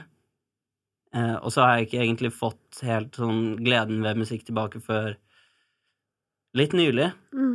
Mm, så da, og da hadde jeg i hvert fall null lyst til å lage Lemetre-musikk, men vi, på, vi måtte, fordi Mm. det er jobben. Ja. Eh, og da kom, kom det ut, da. Eh, som Det er ikke første gang vi har gitt ut ting hvor jeg føler det er ikke bra nok, men jeg tror det er første gang hvor jeg er ikke egentlig fornøyd med hvordan noen av de låtene ble til slutt. Sånn, jeg syns det er kule ideer og sånn, men jeg er ikke noe fornøyd med mitt eget etterarbeid, og jeg syns ikke det er on brand, liksom. Jøss. Det var strengt. Ja. Men det er litt strengt, men, men altså sånn Jeg syns en av En av de tingene jeg er fornøyd med meg selv om, og liksom um, føler at kjennetegner meg litt som produsent, er at jeg kan gå ekstremt dypt i lyddesign og være sånn Jeg er fan av masse sånn drum and bass og sånn veldig lyddesign til musikk, mm. og er veldig glad i å liksom bruke masse tid på å gjøre det akkurat sånn som jeg vil ha det, da. Det føler jeg Jeg hadde null tålmodighet til å gjøre det på forrige EP, og det Ja, jeg syns resultatet ble liksom Jeg tror jeg også eh, var på et punkt hvor jeg tenkte litt sånn ja, Er det egentlig noen som legger merke til det? Eh, så jeg var mer komf med å la andre ta en større del av produksjonsjobben enn det jeg vanligvis har hatt, da. Mm. Men jeg må jo si at uh, dere har jo en, um, et veldig fortrinn i uh, lyden i Ulriksens stemme, da. Som Ja da. gjør at dere kan gjøre veldig mye forskjellig uten at det blir så veldig off-brand, egentlig. Absolutt. Og stemmen til Ulrik er jo en svær del av soundet, men, men i hvert fall meg, da, og sånn jeg um, På en måte Eller sånn Jeg har veldig sånn sterkt bilde på hva slags type musikk jeg er keen på å lage, Mm. Og jeg syns ikke Syns ikke de sangene var det, da. Mm. Men hva, hvis du skal velge en av låtene deres som er liksom den musikken du har lyst til å lage, hvilken er det? Mm, det er ganske mange. Jeg er ganske fornøyd med mye av musikken. Mm. Og så syns jeg noen sanger har moments hvor jeg ikke er så fornøyd med resten av execution. Men jeg tror kanskje um, The End hørte jeg på nylig.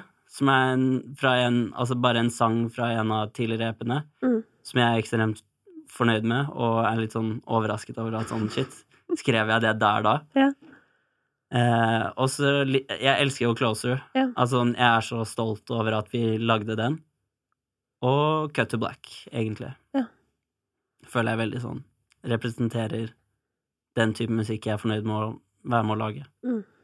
Jeg elsker Rocket Girl. Jeg måtte bare det. Ja, den er også veldig høyt oppe, faktisk. Ja. Det jeg digger med den, er bare at eh, dere har jo liksom Eller sånn som Closer, er sånn, det er litt sånn tung musikk. Mm. Altså nå danser jeg sånn halvveis i stolen. Ja. Fordi, eh, mens det jeg digger med Rocket Girl, er at jeg føler at det er et eller annet eh, innslag av noe på en måte sånn euforisk der. Mm. Som jo Jeg er jo veldig altså, Men det skyldes jo litt korona nå, da. Mm. Men jeg har alltid vært veldig fan av liksom det mest progressive av Swedish House Mafia, og på en Ja. måte den tiden i musikken, da, i liksom på starten av 2010-tallet. Mm. Og det, den, der er det bare en energi som jeg savner. Altså, Avicii har, og David Guetta har en sang som heter Sunshine, Ja. sammen, som er sånn det er sånn hvor du bare Det eneste du føler, er å lyst til å bare sånn, ta hendene over hodet Ja. og bare!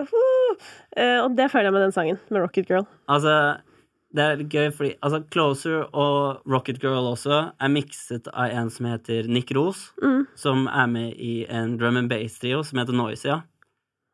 Jeg elsker Eh, Noise, det vet jeg, eh, fordi jeg møtte de i Australia når vi spilte Future Music Festival, Mm. og det er sånn reisende festival.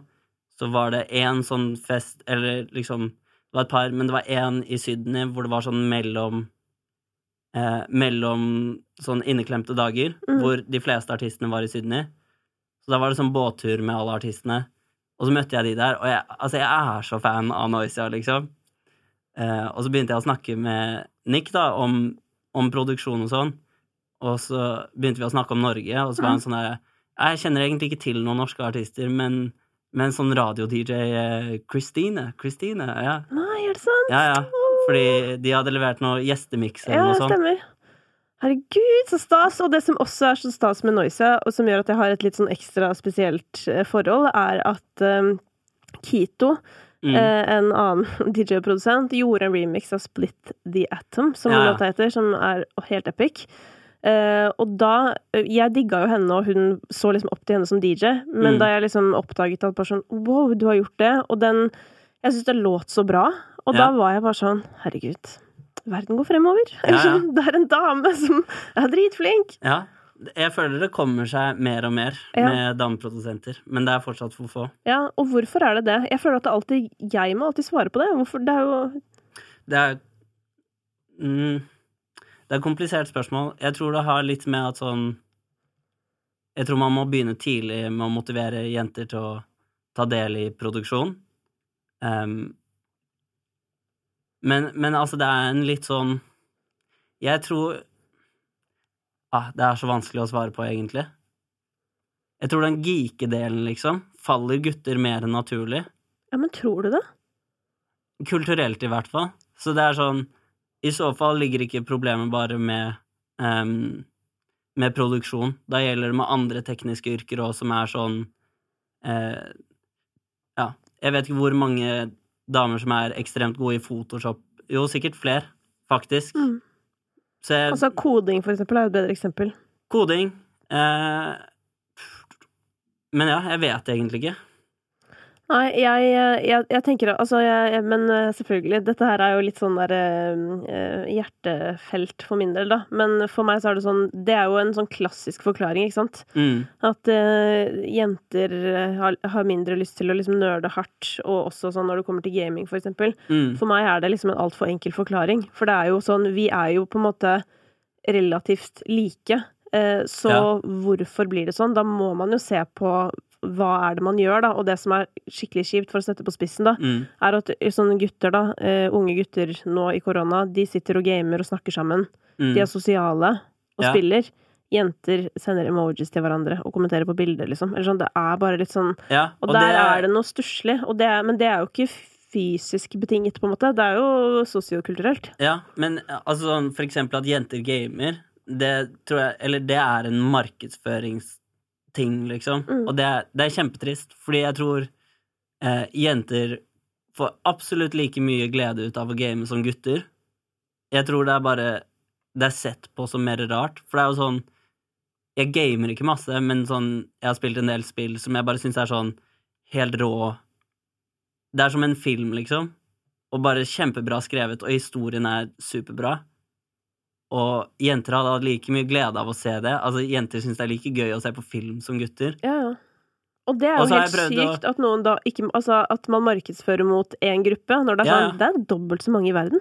Men altså sånn, jeg har prøvd å foreslå det for så mange venninner, sånn Det er spesielt ett spill som heter Last of Us, som bare er så bra.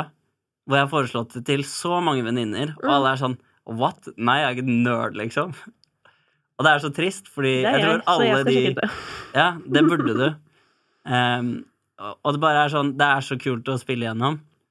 Uh, og ja, det er ikke noe vanskelig. Det er ikke noe, du må ikke lære deg noen skills.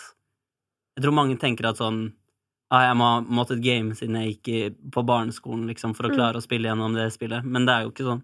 Nei, og det jeg syns er rart med dette med produksjon, er at sånn, det eneste jeg liksom tenk, kan forstå at det er, er at det er jo åpenbart en Altså, man må jo ha tålmodighet, da, for å holde Mm. på med det. Uh, og det har jo ikke jeg. Men til og med jeg har lært meg ting! Eller det er sånn, Ja, ja. Da, det er da jeg blir sånn Til og med jeg sitter, kan sitte i liksom eh, Photoshop eller Premiere eller Logic eller hvor som helst og lære Mm. meg elementære ting, liksom. Som gjør at jeg kan lage en sang eller lage en video. Og, hvis, og til og med når jeg ikke skjønner hva jeg skal gjøre, så klarer jeg å gå på YouTube. Jeg, jeg orker Ja. jo å se ti minutter av en forklaring på noe. Det er kjempelett å finne tutorials og alt sammen. Du kan lære deg å produsere ganske kjapt.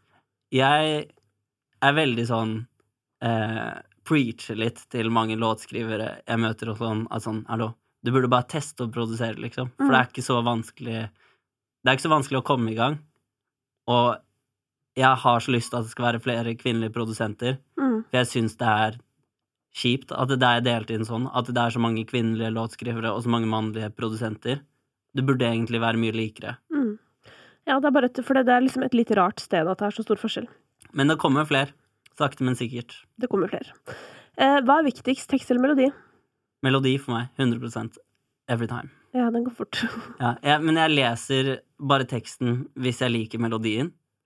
Eller hvis det er en sang hvor det er sånn sykt sakte og sånn bare vokal, nesten. Hvor det nesten blir sånn spoken word. Ja. Men, men altså um, Melodi flytter meg mye sterkere, liksom, Mm. innvendig. Det river i sjela. Eh, tekst kan gjøre det òg, men jeg får ikke med meg teksten på første lytt, for det er ikke det jeg hører etter. Nei, jeg har det på samme måte, faktisk. Men eh, hvis jeg elsker en låt skikkelig og syns melodien er konge, og teksten suger, Ja, det, blir et problem. Det er et lite problem, men da går jeg tilbake til å bare høre det sånn sånn lekeengelsk eller lekenorsk, liksom. Ikke sant? Um, du, må man bo i LA for å lykkes i verden? Uh, nei, men du gjør det faktisk lettere. På hvilken måte? eh, at miljøene du er i, og menneskene du møter, bare sånn av sosiale grunner, gjør det lettere å bare komme inn på sånne miljøer som hvor nivået er kjempehøyt, og du jobber med folk som har hatt store cuts. Du kan få store cuts, og sånn Ja, i teorien så kan du jobbe på Zoom, og liksom jobbe med de samme låtskriverne, men, men det er noe med det miljøet man er i, som gjør at det bare er Og det er vanskelig å komme inn i det når man bare drar dit i to måneder. Jeg skulle ønske jeg kunne si til folk at sånn Ja, herregud, du kan lett liksom gjøre det like bra fra Oslo, men jeg tror ikke det stemmer. For det er sånn eh, Bare for eksempel Jakob, da, som vi bor med, Bearson, er jo en del av et større sånn miljø um, som har dratt til Nicaragua hvert år, eh, som heter Neon Gold, eh, det selskapet, hvor sånn de han har møtt der, er bare sånn en del av en stor scene med låtskrivere som gjør det sykt bra, hvor Tove Lo er med, og Carly Rae Jepsen og sånn. Så hans tilgang på en måte til å jobbe med store artister er jo mye større. Det ville vært veldig vanskelig, da, for noen som sitter i Norge, og sende en sang til Carly Rae Jepsen, for eksempel, mens Jakob kan jo bare tekste en demo til hun. Mm. Eh, og det hadde ikke skjedd hvis ikke han hadde vært, vært der, da, og blitt en del av det miljøet. Ikke sant? Og sånn em, Jobbet litt med Wheaton, for eksempel, som bare er sånn fordi vi kjenner hverandre gjennom felles venner der. Så har vi jobbet litt sammen, men det ville aldri skjedd hvis vi Eller kanskje, men mest sannsynlig ikke skjedd hvis vi bare hadde liksom hoppet inn i Twitter DMs. Mm. Ja, så hvor mange ledd er det mellom deg og Rihanna? Eh, ett, sikkert, Ikke sant? tipper jeg. Men altså sånn, det er forskjell da på folk jeg kjenner litt, og folk jeg kjenner godt. Ja. Eh, sånn eh, For eksempel, jeg klatrer en del, og er klatregjengen min i Los Angeles er også musikere. Mm. Eh, Så det er en som heter Tommy English, som er produsent, som har gjort masse sånn Casey Musgraves, Ella Voss og en annen um, Anne of the North-sang. Mm. Og så er det en som heter Jeremy, som spiller i 30 Seconds to Mars. Um, og så skulle vi ut og klatre på bursdagen til manageren vår, faktisk. Så, men bare fordi at jeg fikk vite at Jared Leto skulle være med, så ble jeg med. Um, og det skjedde fordi at jeg hadde Jeg har klaget masse på de, fordi at jeg er den eneste som har tau og kortslynger og liksom sånn utstyr for å klatre tau ute. Mm. Og de gjør det kjempebra, begge to, Mm. så jeg har lett råd til det. Og de klatrer masse. Så jeg sendte liksom en sånn litt shame on you guys-melding. Mm. Eh, fordi da er vi tre, og det er litt sånn irriterende. Og så svarte Jeremy sånn der Oh yeah, I'll just ask Jared. He has a rope. Og så joint han, da. Så da dro vi fire ut og klatret. Eh, men det ville jo ikke skjedd i Oslo, liksom. Nei, men eh, du, hvordan var han? Eh, helt sykt hyggelig, men også veldig rar, Ja. selvfølgelig. For jeg har en ganske syk opplevelse med han, nemlig. Ja, altså det tviler jeg ikke på, men han virket sånn eh, overraskende bare omgjengelig, da. Ja. Men det er klart, det var jo bare oss fire ute, liksom, Mm. og ikke noe sånn noise. Så det var bare sånn koselig heng. Han hadde tatt med sånn vegan eh, cookies til oss, og så var han sånn oh, yeah, no, I'm actually on a diet, so I don't eat those. Så han hadde bare kjøpt de med til oss. Ikke sant, fader. Det, det der, altså den verden der. Jeg tenkte på det noen ganger, sånn derre Hver gang jeg ser bare noen her i Norge liksom er sånn derre Spise sunt, eller du spiser en sjokoladekake som er laget av avokado, liksom, så Ja. bare kjenne at jeg, jeg det, det er så uaktuelt for meg. Jeg må bare si det. Det er sånn, det er helt uaktuelt. Og jeg bare føler sånn i LA, så er alle på det kjøret. Ja, 100% Det er så mye sukkerfri Vi lever jo ikke noe sånn. lenger av det. Nei. Eh, Nei, det er veldig sprøtt. Men, men allikevel. Folk må De, gjøre hva de de tenker at de skal få én rynke mindre når de blir 40, liksom. Ja, Men de kommer jo til å gå og fikse det, og det er jo det morsomme. Det er sånn, Man skal ikke liksom spise sukker eller gjøre noe sånn der, alt skal være naturlig, men med Ja, ja. en gang det dukker opp noe feil i fjeset eller et eller annet, så er det jo rett på klinikken og fikse det også. ja, og så er det sånn Folk er Ja, skal være så sunne, drikke bare vegan alt og, og liksom super trippel organic, dra bare på Whole Foods, og så bare tar de masse MDMA og sånn i helgen og drar på sånn flatfylla, liksom. Ja. Jeg kjører et eller annet sted midt mellom. Ja. Tenker at Det- det er det beste. Jeg tenker moderasjon, ass. Det er sånn det burde være. Um, men um, apropos han derre som Ja. har jobba med Casey Musgraves, hva kalte du den? Tommy English. Ja, Tommy English. Jeg skal be, jeg skal be samboeren min om å bli venn med ham på Insta, for det er hans største drøm i livet, er å mikse Casey Musgraves. Å ja, seriøst? Ja. Ja, da er eh, Tommy er uh, the man to det know. er så mye Casey Musgraves i hjemmet mitt at ah, jeg vet seriøst ikke hva jeg skal gjøre av meg. Og nå er det sånn der, nå har han bestemt seg for at han må lage den norske Casey Musgraves. Ja. Så nå driver han og lurer på hvem det er. Å, gud. Mm. Ja. Nei da. Eh, og jeg har jo på en måte til gode å, å oppdage den kjærligheten for countrypop. ja, jeg sliter litt med å elske det. Men jeg tror, men nå er det sånn, nå er det jo en urettferdig periode også, for at nå er det eneste jeg vil ha energi. Så det er sånn, Ja. alt annet blir feil, uansett hva. Men hvis eh, eh, Hvis du måtte si ehm, musikk Noe musikk som du ikke liker, hva er det? Åh, det er en del. Um, kanskje mest kontroversielle er sånn Drake. Ja. Liker jeg ikke. Hvorfor ikke? Ikke min ting i det hele tatt. Nei. Det er ikke det at jeg er hater det, jeg bare, jeg bare Jeg skjønner ikke. Um, jeg syns det bare er kjedelig, liksom. Ja. Jeg har full respekt for at folk elsker det, og um, ikke noe tanker om at sånn det er teit musikk eller noe sånt. Det bare Det gir meg ingenting. Nei. Aner ikke hvorfor. Altså, han ga meg veldig mye på et tidspunkt, Ja. eh, men i det siste så har han på en måte slutta å gi meg ting. Men det er også sånn For meg så er det bare et eller annet usjarmerende med at en veldig vellykket person på en måte har litt sånn syting som sin, Ja. sitt tema, liksom. Så er det sånn Ja. Nå må du slutte å klage. Ja, men også rike mennesker kan ha det kjipt. Absolutt. Men sånn kjipt sånn derre Han er alltid så sur på folk, virker det som. Eller jeg blir Ja. helt sånn derre Herregud. Og det, det er en ting jeg misliker litt med en type tekster som er for anklagende overfor andre, det syns jeg fremstår som sånn ureflektert Ja, ofte. Og så er det, altså, rapp har jo alltid handlet om å på en måte fremme seg selv, og Ja selvfølgelig hate på alt, men jeg liker bedre den rappen som handler om å da heller være selvsikker, litt sånn fuck alle, i Ja, stedet ja. for sånn fuck deg fordi du gjorde det mot meg, ja. og nå er jeg kjempesur på deg, og du, du gjorde det andre, eller du er sånn Hæ? Ja, ja. Men sånn for eksempel en breakup-sang som er sånn bare sint på den andre parten, Ja. det føler jeg alltid er sånn ugenuint, fordi da tenker jeg sånn Du er sikkert den kjipe i forholdet her, egentlig. Kanskje? Ja, jeg føler det blir så one-sided story, liksom. Men hvordan har musikksmaken din forandra seg, da, gjennom uh, altså de siste ti åra? Uh, veldig lite. Kanskje blitt mer bredde, og så mindre av den musikken som ligner på vår. Ja. Sånn Jeg har alltid vært veldig glad i sånn fransk um, sigøynerjazz og sånn.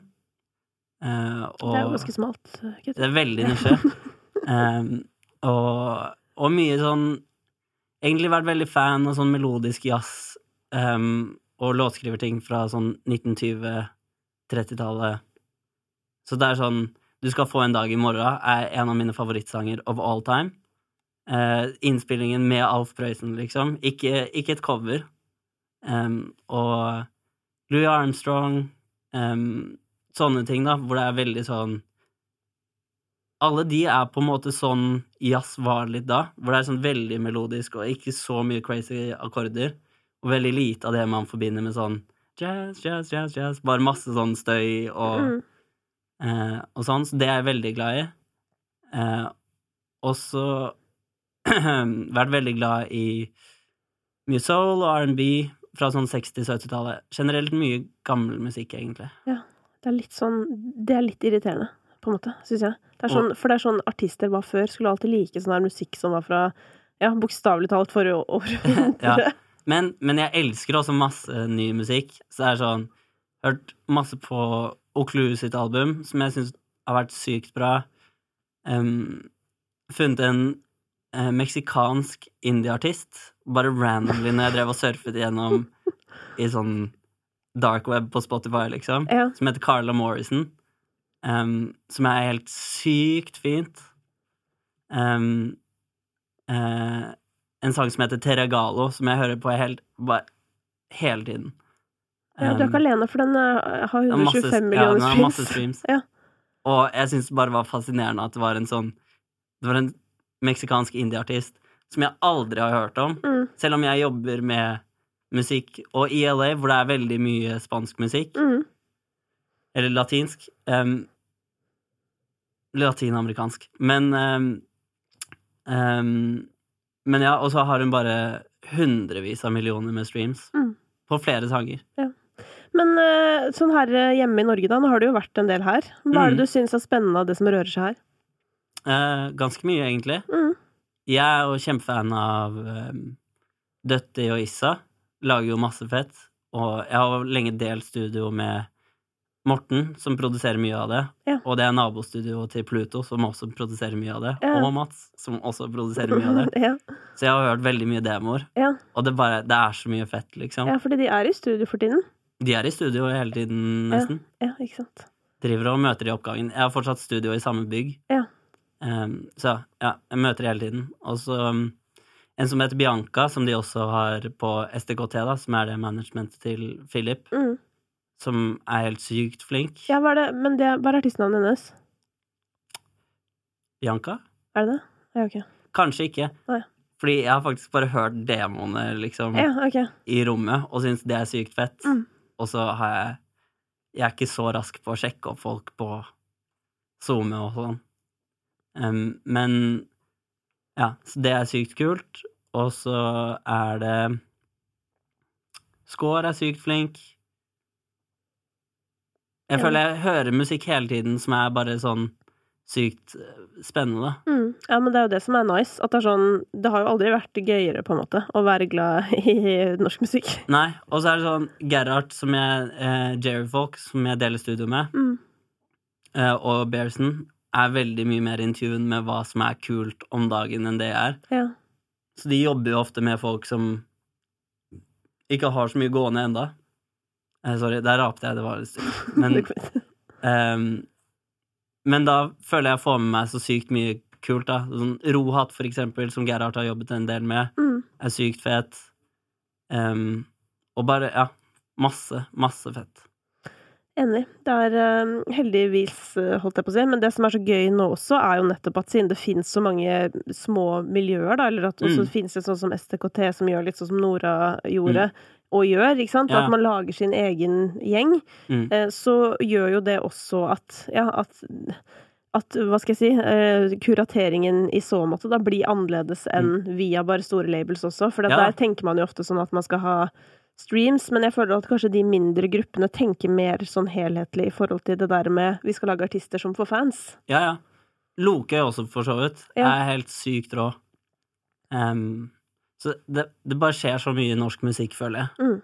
Ja, og det er akkurat som sånn at det har eh, vekket en sånn selvtillit i folk. At sånn det er selvtillit rundt omkring. Folk Ja, ja. føler at de selv er fete, og det syns jeg er så gøy. For Ja, ja. det er jo en veldig stor forskjell fra tidligere, syns jeg, da. At sånn vi er et litt sånn flaut folkeslag på en eller annen måte, og det opplever jeg at er ganske i endring. Spesielt i den bransjen. Absolutt. Det har endret seg veldig. Mm.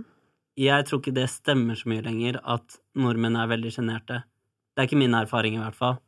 Altså nordmenn jeg møter i USA, nordmenn i Norge òg, Mm. at folk er blitt mye mer omgjengelige enn jeg tror man var kanskje på 90-tallet, da. Mm, men også at man liksom tør å, og liksom bare sånn Ja, jeg lager musikk. Altså at du tør å si det høyt. Ja, ja. Jeg føler det var nesten litt flaut før, for da var det sånn Ah, gjør du det? Ja, har du fått til noe, da? Eller du vet, veldig sånn Det der. husker jeg faktisk når jeg begynte med musikk, eh, eller sånn begynte å produsere musikk, mm, eh, gjorde jeg på videregående.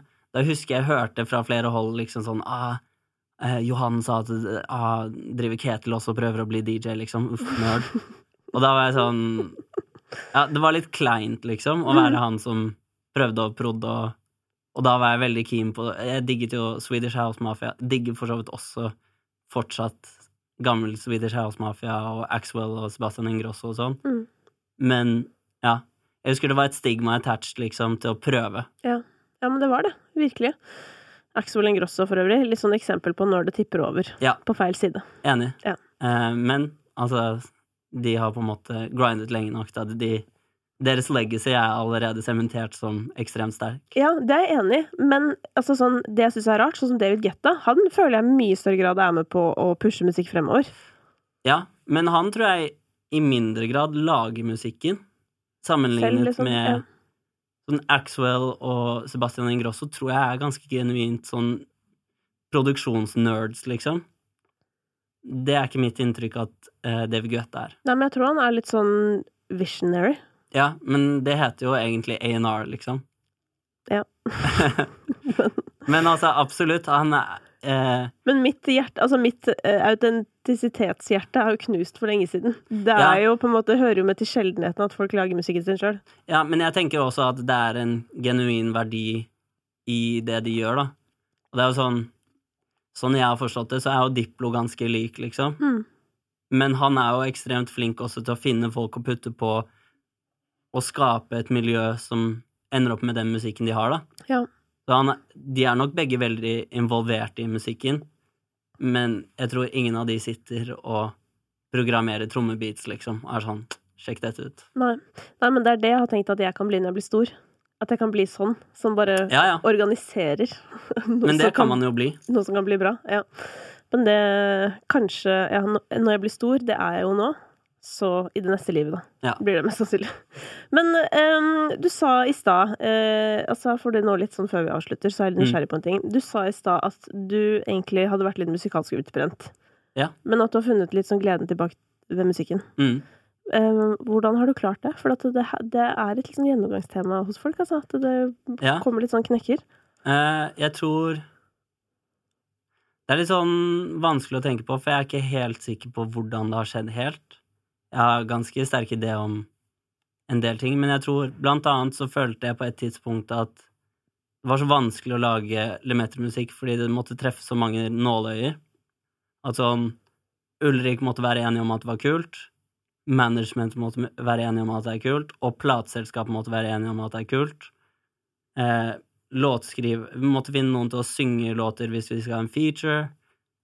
de kan finne på å trekke seg Det var så mange ting, liksom, som bare slet litt på psyken når det kom til å lage musikk, som gjorde at jeg bare ble sånn Resigna litt og bare tenkte Jeg vet ikke, jeg syns ikke det var noe gøy, da.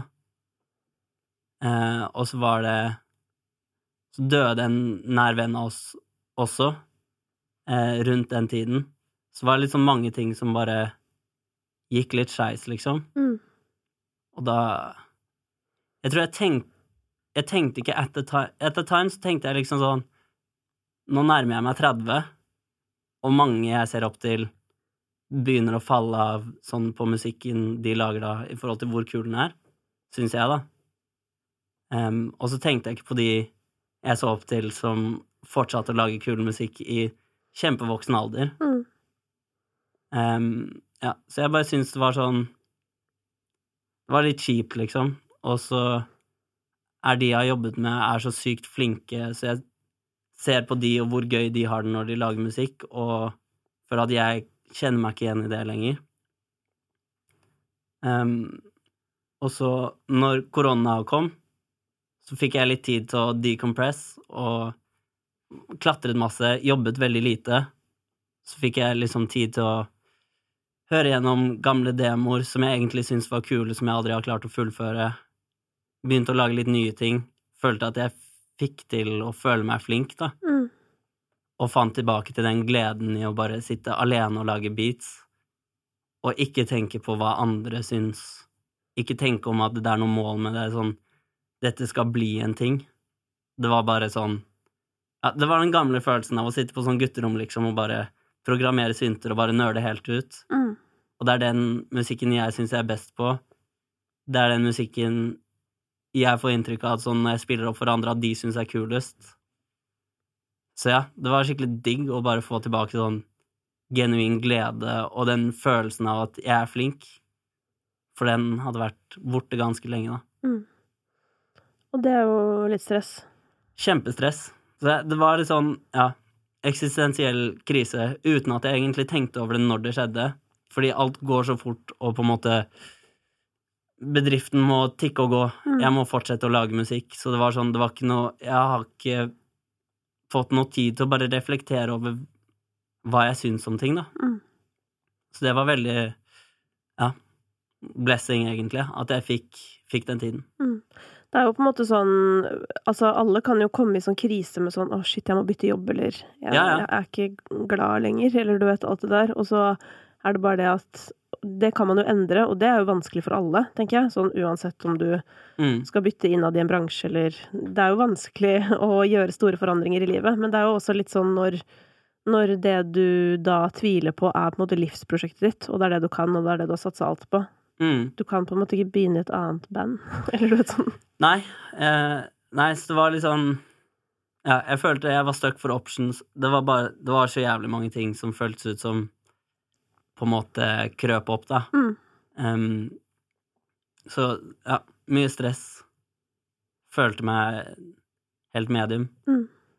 Men så Men jeg føler jo samtidig at sånn Livet mitt har fremdeles vært ganske givende, og det har vært sånn Masse ting jeg syns har vært gøy. Jeg digger jo fortsatt alle vennene mine, alle sånne ting, men det føles ut som en sånn ganske viktig ting for meg, da, som er musikk, bare forsvant litt. Mm. Og ja.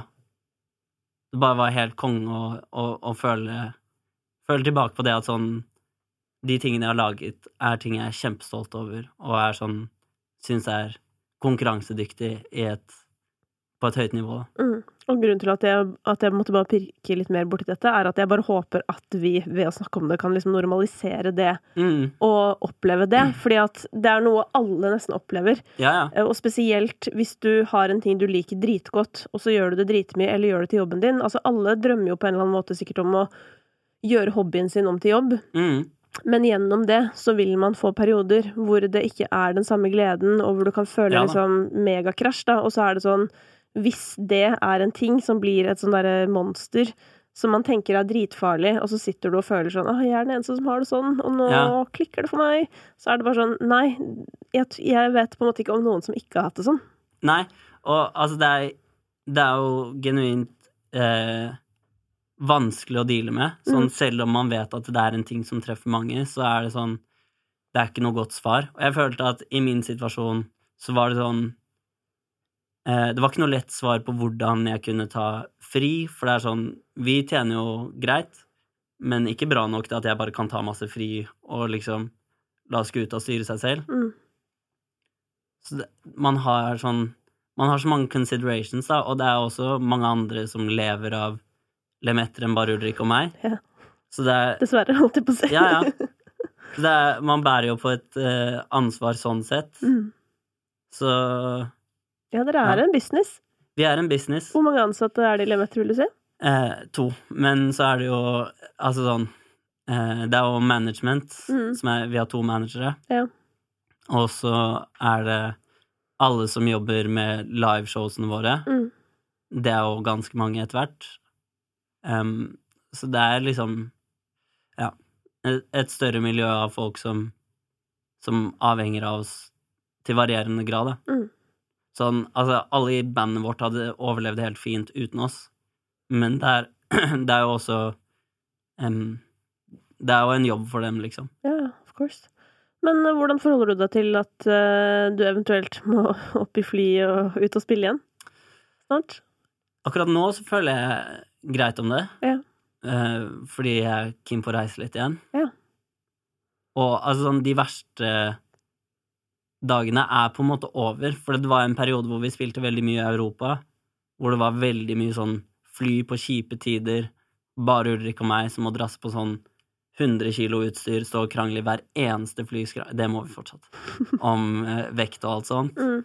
Eh, og så komme hjem eh, klokka tre fordi man får ikke riggene før alt stenger. Og så legge seg, og så er det opp klokka seks for å rekke neste fly til Amsterdam, og så spille der. Det er sånn Da blir jeg helt skakkjørt. Mm. Men det, det gjør vi ikke noe særlig lenger, da. Nei da, det er jo fordelen med at man etter hvert etablerer seg, da. Du kan begynne å leve på en litt smoothere måte. Men vi traff også et punkt hvor, hvor jeg sa at sånn eh, Det her er ikke bra for helsen min, så jeg kan ikke, kan ikke være med på de showsene her som er så Mm. Fordi da blir jeg bare Ja. Funker ikke. Flink, da, som sier ifra. Ja. Det er ikke alle som gjør det. Nei, men altså, det tok jo fire-fem år før jeg liksom ga sterke signaler på, på at det må være sånn. Ja. Eh, men jeg tror jeg er generelt også flink til å si ifra, da, Mm. når jeg er ufornøyd med ting.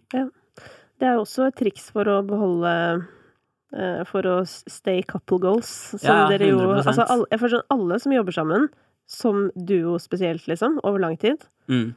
det er bare sånn Det er det jeg beundrer mest. For at eh, det er liksom Det er så sinnssykt mye som kan gå gærent, da, og det krever så mye av begge parter for Ja, ja. å beholde den gode relasjonen og det gode samarbeidet. Og det Mm. er sånn, som jeg pleier å si, Chirag og Magdi, da. Ja. Altså, for, du må gjerne komme og fortelle meg at folk har vært gift i 30 år og sånn, men jeg er mer imponert over. Chirag og Magdi, liksom. Men jeg tror man også må være en sånn Jeg tror man må være ganske mm, en type person. Mitt inntrykk er at noen folk er mindre tilgivende overfor andre, eller leser ting på en kjipere måte. Sånn um, Et tema er jo sånn hvor mange som er sånn skurker i musikkbransjen, og i Norge spesielt, så føler jeg det tallet er så lavt. Mm. Jeg føler veldig mange flere blir anklaget for å være litt skurkete enn de som faktisk er det. For jeg tror de fleste, når man Det er mange situasjoner hvor jeg har hørt hvor folk har på en måte klaget over et kontraktforslag som var urettferdig, eller noe sånt. Da tror jeg ofte at folk sender en urettferdig kontrakt fordi at de ikke vet bedre, ikke fordi at man har lyst til å prøve å lure noen. Jeg tror det er veldig få i Norge som egentlig er komfortable med å på en måte snyte noen andre for penger. Det er jo et lite land, på en måte, så du, ja, Ja, ja. man blir jo fort avslørt i tilfelle. Ja. Eh, men så jeg tror man må liksom prøve å lese intensjonen til folk, da. Så når du syns folk gjør noe dumt eller ting du er uenig med, så er det sånn må du prøve å lese hva Ja, lese intensjonen, da, og prøve å se saken fra deres side. Mm. Ikke bare være sånn ah, nå gjorde noen eh, meg urett, liksom. Ja, for det er også sånn Et plateselskap sin jobb er jo å skaffe penger til plateselskapet. Ja, ja. Eh, men det som jeg føler er problemet i, i Altså, nå er det jo den, nå snakker vi om musikkbransjen, men at det er bare altfor lite kunnskap om eh, avtaler, og, Ja. og liksom Unge artister skjønner ikke at de må ringe en advokat, på en måte. Ja. Og med en gang en advokat ser på det, så, så opplever jeg jo at i hvert fall sånn i mine kontraktsforhandlinger også, så opplever jeg at det blir tatt på alvor. Men Mm. jeg kan jo ikke sitte der med den kontrakten og tro at jeg skal Altså, jeg skjønner Nei. jo ikke en dritt. Eller jeg kan jo se på en måte de ytre kantene, men det er jo alltid morsomt når advokaten kommer inn i bildet og bare 'hallo, Mm. dette avsnittet er ikke greit'. Men akkurat her har jeg vært veldig pirkete på andre. Eh, fordi altså, min holdning er egentlig at alle vi som er artister, produsenter og låtskrivere, burde egentlig være med hverandre helt åpne på hva vi tjener, Mm. og hva vi får av kontrakter og sånn. Fordi hvordan, hvordan skal en 19-åring kunne forhandle en kontrakt hvis ikke de vet hva standarden er? Mm. Eller hva de andre fikk i forskudd? Det burde ikke være noe hemmelighold på det. Det gagner jo bare Altså, her må vi tenke litt som en fagforening, liksom. Um, det er bare plateselskapet som tjener på at At jeg ikke vet hva de fikk i forskudd. Mm. Så um, når folk Fordi jeg føler jeg har blitt en ringrev til slutt, ikke sant? Jeg startet som ung, jeg også, på et Mm. tidspunkt, men nå har jeg jo sett veldig mye av kontrakter. Jeg vet jo hva både jeg og venner av meg har fått, og føler jeg kan, kan over snittet mye om hva som er um, rettferdig, da. Mm. Um, så da har jeg ofte, når folk har sagt at de føler at de fikk De er i en dårlig kontrakt eller et eller annet, så er jeg ganske rask på å spørre veldig spesifikt Ja, men hva, hva er det du får i forskudd? Hva, Hvilke prosent må de gi bort? Hvor mange opsjoner? Um, og så finne ut veldig spesifikt hva, hva er dealen? Mm. Fordi da er det mye lettere å kunne si hva man burde gjøre. Ja, Og dette må man jo da gjøre før man signerer. Ja da, men mange gjør jo ikke det også. Mm. Uh, og jeg har sett noen tilfeller hvor folk har vært i kontrakter som er ulovlige, og da har man jo options. Ja, da kan man jo komme seg ut av det. Ja, Ja. men mange føler jo at man ikke kan det, fordi du er kanskje signert til et eh, management eller plateselskap hvor det er sånn du føler at du brenner broer hvis du begynner å krangle på en allerede signert kontrakt, og så føler mange at sånn en kontrakt er bindende uansett. Mm. Det er det jo ikke. Hvis det står noe som ikke er lovlig i en kontrakt, så er jo ikke det bindende. Nei, nei. Og så er det også sånn jeg synes, Det må jeg bare si at det syns jeg er ehm, Det er også sånn man burde lært på barneskolen, at sånn å si fra når noe er feil, eller Ja, ja. å tørre å forhandle på lønn, altså alle de tingene. Nå sitter jo jeg i en situasjon hvor jeg på en måte er sjef, og folk skal komme til meg og forhandle om lønn, og det er sånn jeg bare minner meg selv på hele tiden at sånn, du det er bare bra. Det er faen meg et sunnhetstegn at man prøver å diskutere Ja, ja. eh, på avtalene. Så er det ikke alltid en sjef eller en kontraktsansvarlig kan imøtegå deg, men, ja. men herregud, hvis det er helt sinnssykt hvis det skal være sånn at du blir sett ned på fordi du prøver å ta vare på deg selv, liksom. Burde du Ja, er heller helt bli løftet opp, liksom. Men jeg syns med sånn forhandlinger og sånn, så er jeg veldig av den oppfatningen at sånn mm, det, For min del, da, så burde det være at sånn Ingen burde ha mål om å lure noen. Mm. Man burde prøve å komme til noe man er enig om. Og så um, blir det jo da Da føler jeg at veldig ofte når man diskuterer terms eller penger, eller hva det enn måtte være, at Mm. sånn de fleste situasjoner, eller alle situasjoner for min del, da, så er jeg komfortabel til å diskutere med en artist eller et plateselskap om hvorfor jeg mener at ting er som Eller hvorfor jeg mener at det burde være sånn, da. Og hvis de kommer et motargument, så kan jo jeg bli ombestemme meg og være sånn ja, nei, der tok jeg feil. Mm. Men jeg føler man må diskutere åpent om hva, hva man mener er fair, og hvorfor. Istedenfor å bare kaste et tall ut, og så kaster noen et tilbake, og så gjør man det sånn, da. Enig, ass. Veldig enig. Men uh, når skal du tilbake til Amerika? I høst. Ja. Jeg um, har skullet tilbake sykt mange ganger, og så har jeg trukket meg hver gang. Og så bestemte jeg på et tidspunkt at um, nå er det så mye smitte i California at jeg blir her til i, i høst. Og så raste smitten der, og så ble både Ulrik og Karsten som dro, vaksinert. Og så er jeg stuck her, hvor det er helt låst ned og ikke noen vaksine i nær fremtid. Ikke sant. Så sånn kan det gå. Men Du så er får det den jo for høsten. Ja da, og så og så er det jo familie her, og jeg har en nevø som er sykt lættis å henge med. Så det er jo masse ting jeg digger med å være her. Men, men altså, når jeg drar tilbake i høst, så kommer jeg ikke til å ha vært på soverommet mitt på to år. Det er jo litt spesielt. Shit. Soverommet fortsatt i det gamle huset til Dr. Dre? Yep. Ja, ikke sant. Men, øh, men hva Altså, ser du for deg at du kommer til å bli der for alltid? Nei, Nei. det gjør jeg ikke. Men jeg kommer til å Jeg har lyst til å ha eh, Fortsatt at jeg er der mye, da. Mm. Men sånn det har vært frem til nå, så har jeg bodd der og vært mye i Norge. Jeg har lyst til at det skal være motsatt nå. At jeg skal være bo i Norge og være mye i Los Angeles. Ja. Eh, sånn Høsten trenger jeg ikke være her. Den, den kan Norge ha for seg selv. ja. um, kanskje høsten og tidlig vinter. Mm. Så komme liksom rett før jul, og så være her til ah, Vinteren er så nice. Jeg har begynt å stå på ski igjen, så nå føler jeg at vinteren også er en viktig del å være i Norge på. Mm. Ja, men så begynner det å bli Ja da, og det er litt sånn nice. Men ja, vinteren kommer på en måte bare når den kommer, så er det også litt vanskelig å forutse når det er digg. Det er sant, men jeg tenker at eh, november vet jeg at det er nicer i Los Angeles. Ja, Den er på en måte det, i hvert fall hvis du liker sol. Da. Jeg liker jo høsten, da, men, eh, Ja. men eh, hadde jeg ikke gjort det, så hadde det vært eh, slitsomt, selvfølgelig. Jeg liker tidlig høst, Ja, jeg men tror jeg bare liker også sol. Når naturen kom inn i bildet for, for min del, så Mm. ble plutselig alle årstider helt konge, fordi alle har sitt. Ja. Jeg er ikke så mye på å bare være ute for å være ute. Altså, jeg elsker å være ute i naturen. Ja, åpenbart. Du klatrer jo og går på ski, Ja, ja. Eh, men det er nettopp det.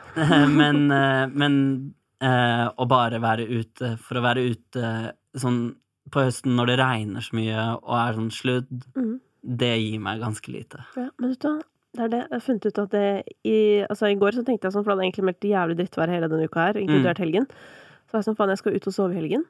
For at jeg syns det er så jeg, jeg digger at det er litt jævlig. Og jeg Ja. veit ikke hva det er med det, men jeg tror kanskje det er fordi for meg så handler det nettopp bare om å være ute, Ja. og ikke om hva jeg gjør. Så nesten jo verre det på en eller annen måte er, og Mm. det å da på en måte mestre og finne glede i det, da blir jeg altså så fornøyd med meg sjøl. Vet du hva? Jeg, jeg diskuterte med Jakob, som jeg også deler studio med, liksom sånn Vi så noen danse til sånn kombiamusikk i- på Sankthanshaugen, og bare sånn hvor fet sånn meksikansk kultur er i forhold til norsk kultur, og så prøvde jeg å tenke sånn, ja, men hva er egentlig norsk kultur? Så kom vi frem til at det er den sliterstilen. Det er norsk kultur. Lars Monsen er vår kultur, liksom. Så det at du drar ut i skauen med en sløv kniv istedenfor en skarp kniv, Ja. det er en del av norsk kultur. Ja. At sånn, det skal være jævlig å spikke en pinne som du bruker er til å meg! Det er meg du snakker om. Ja, ja. Men, men det er det. Det er kulturarven vår, da.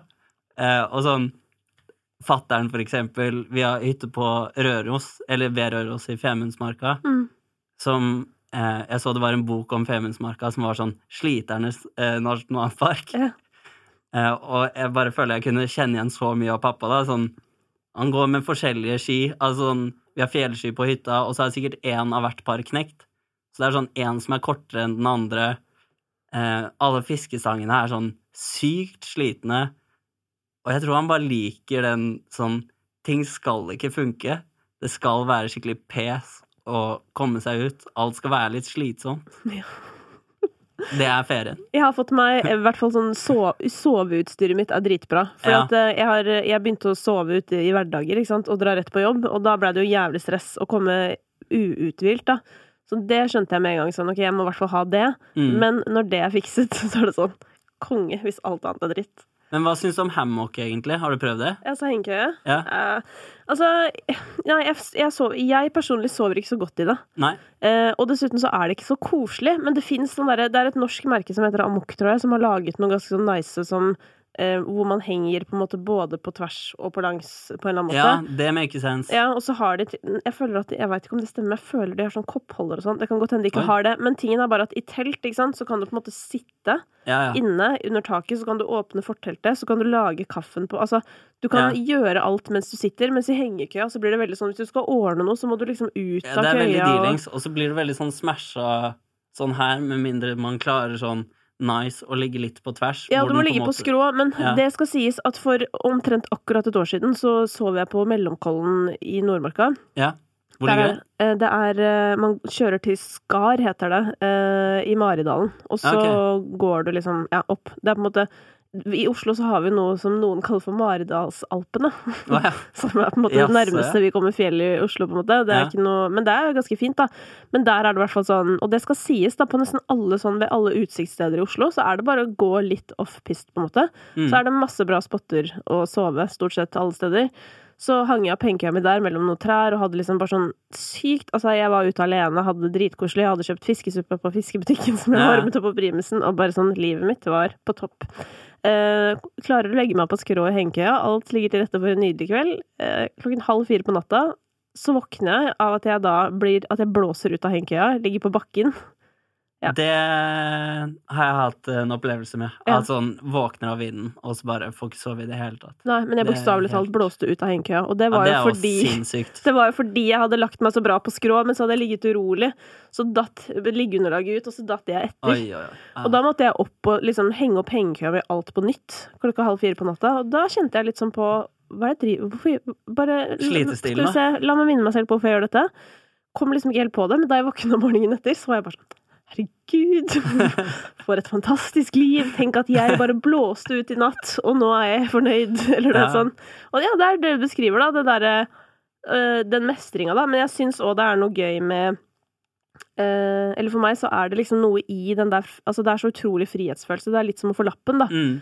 Og det å liksom mestre å gjøre en ting som er sånn Nei, ok, om jeg så da aldri får råd til å dra på ferie igjen, da, for Mm. eksempel, så går det bra. For at jeg har, kan på en måte ta ferie med det huset jeg har på ryggen. Ikke det? Ja, men også jeg, Det tror jeg ikke jeg la merke til før jeg ble kanskje sånn 25, at hvor mye jeg liker å bare være i natur, og sånn hvor meditativt det er å bare være i skogen, liksom. Mm.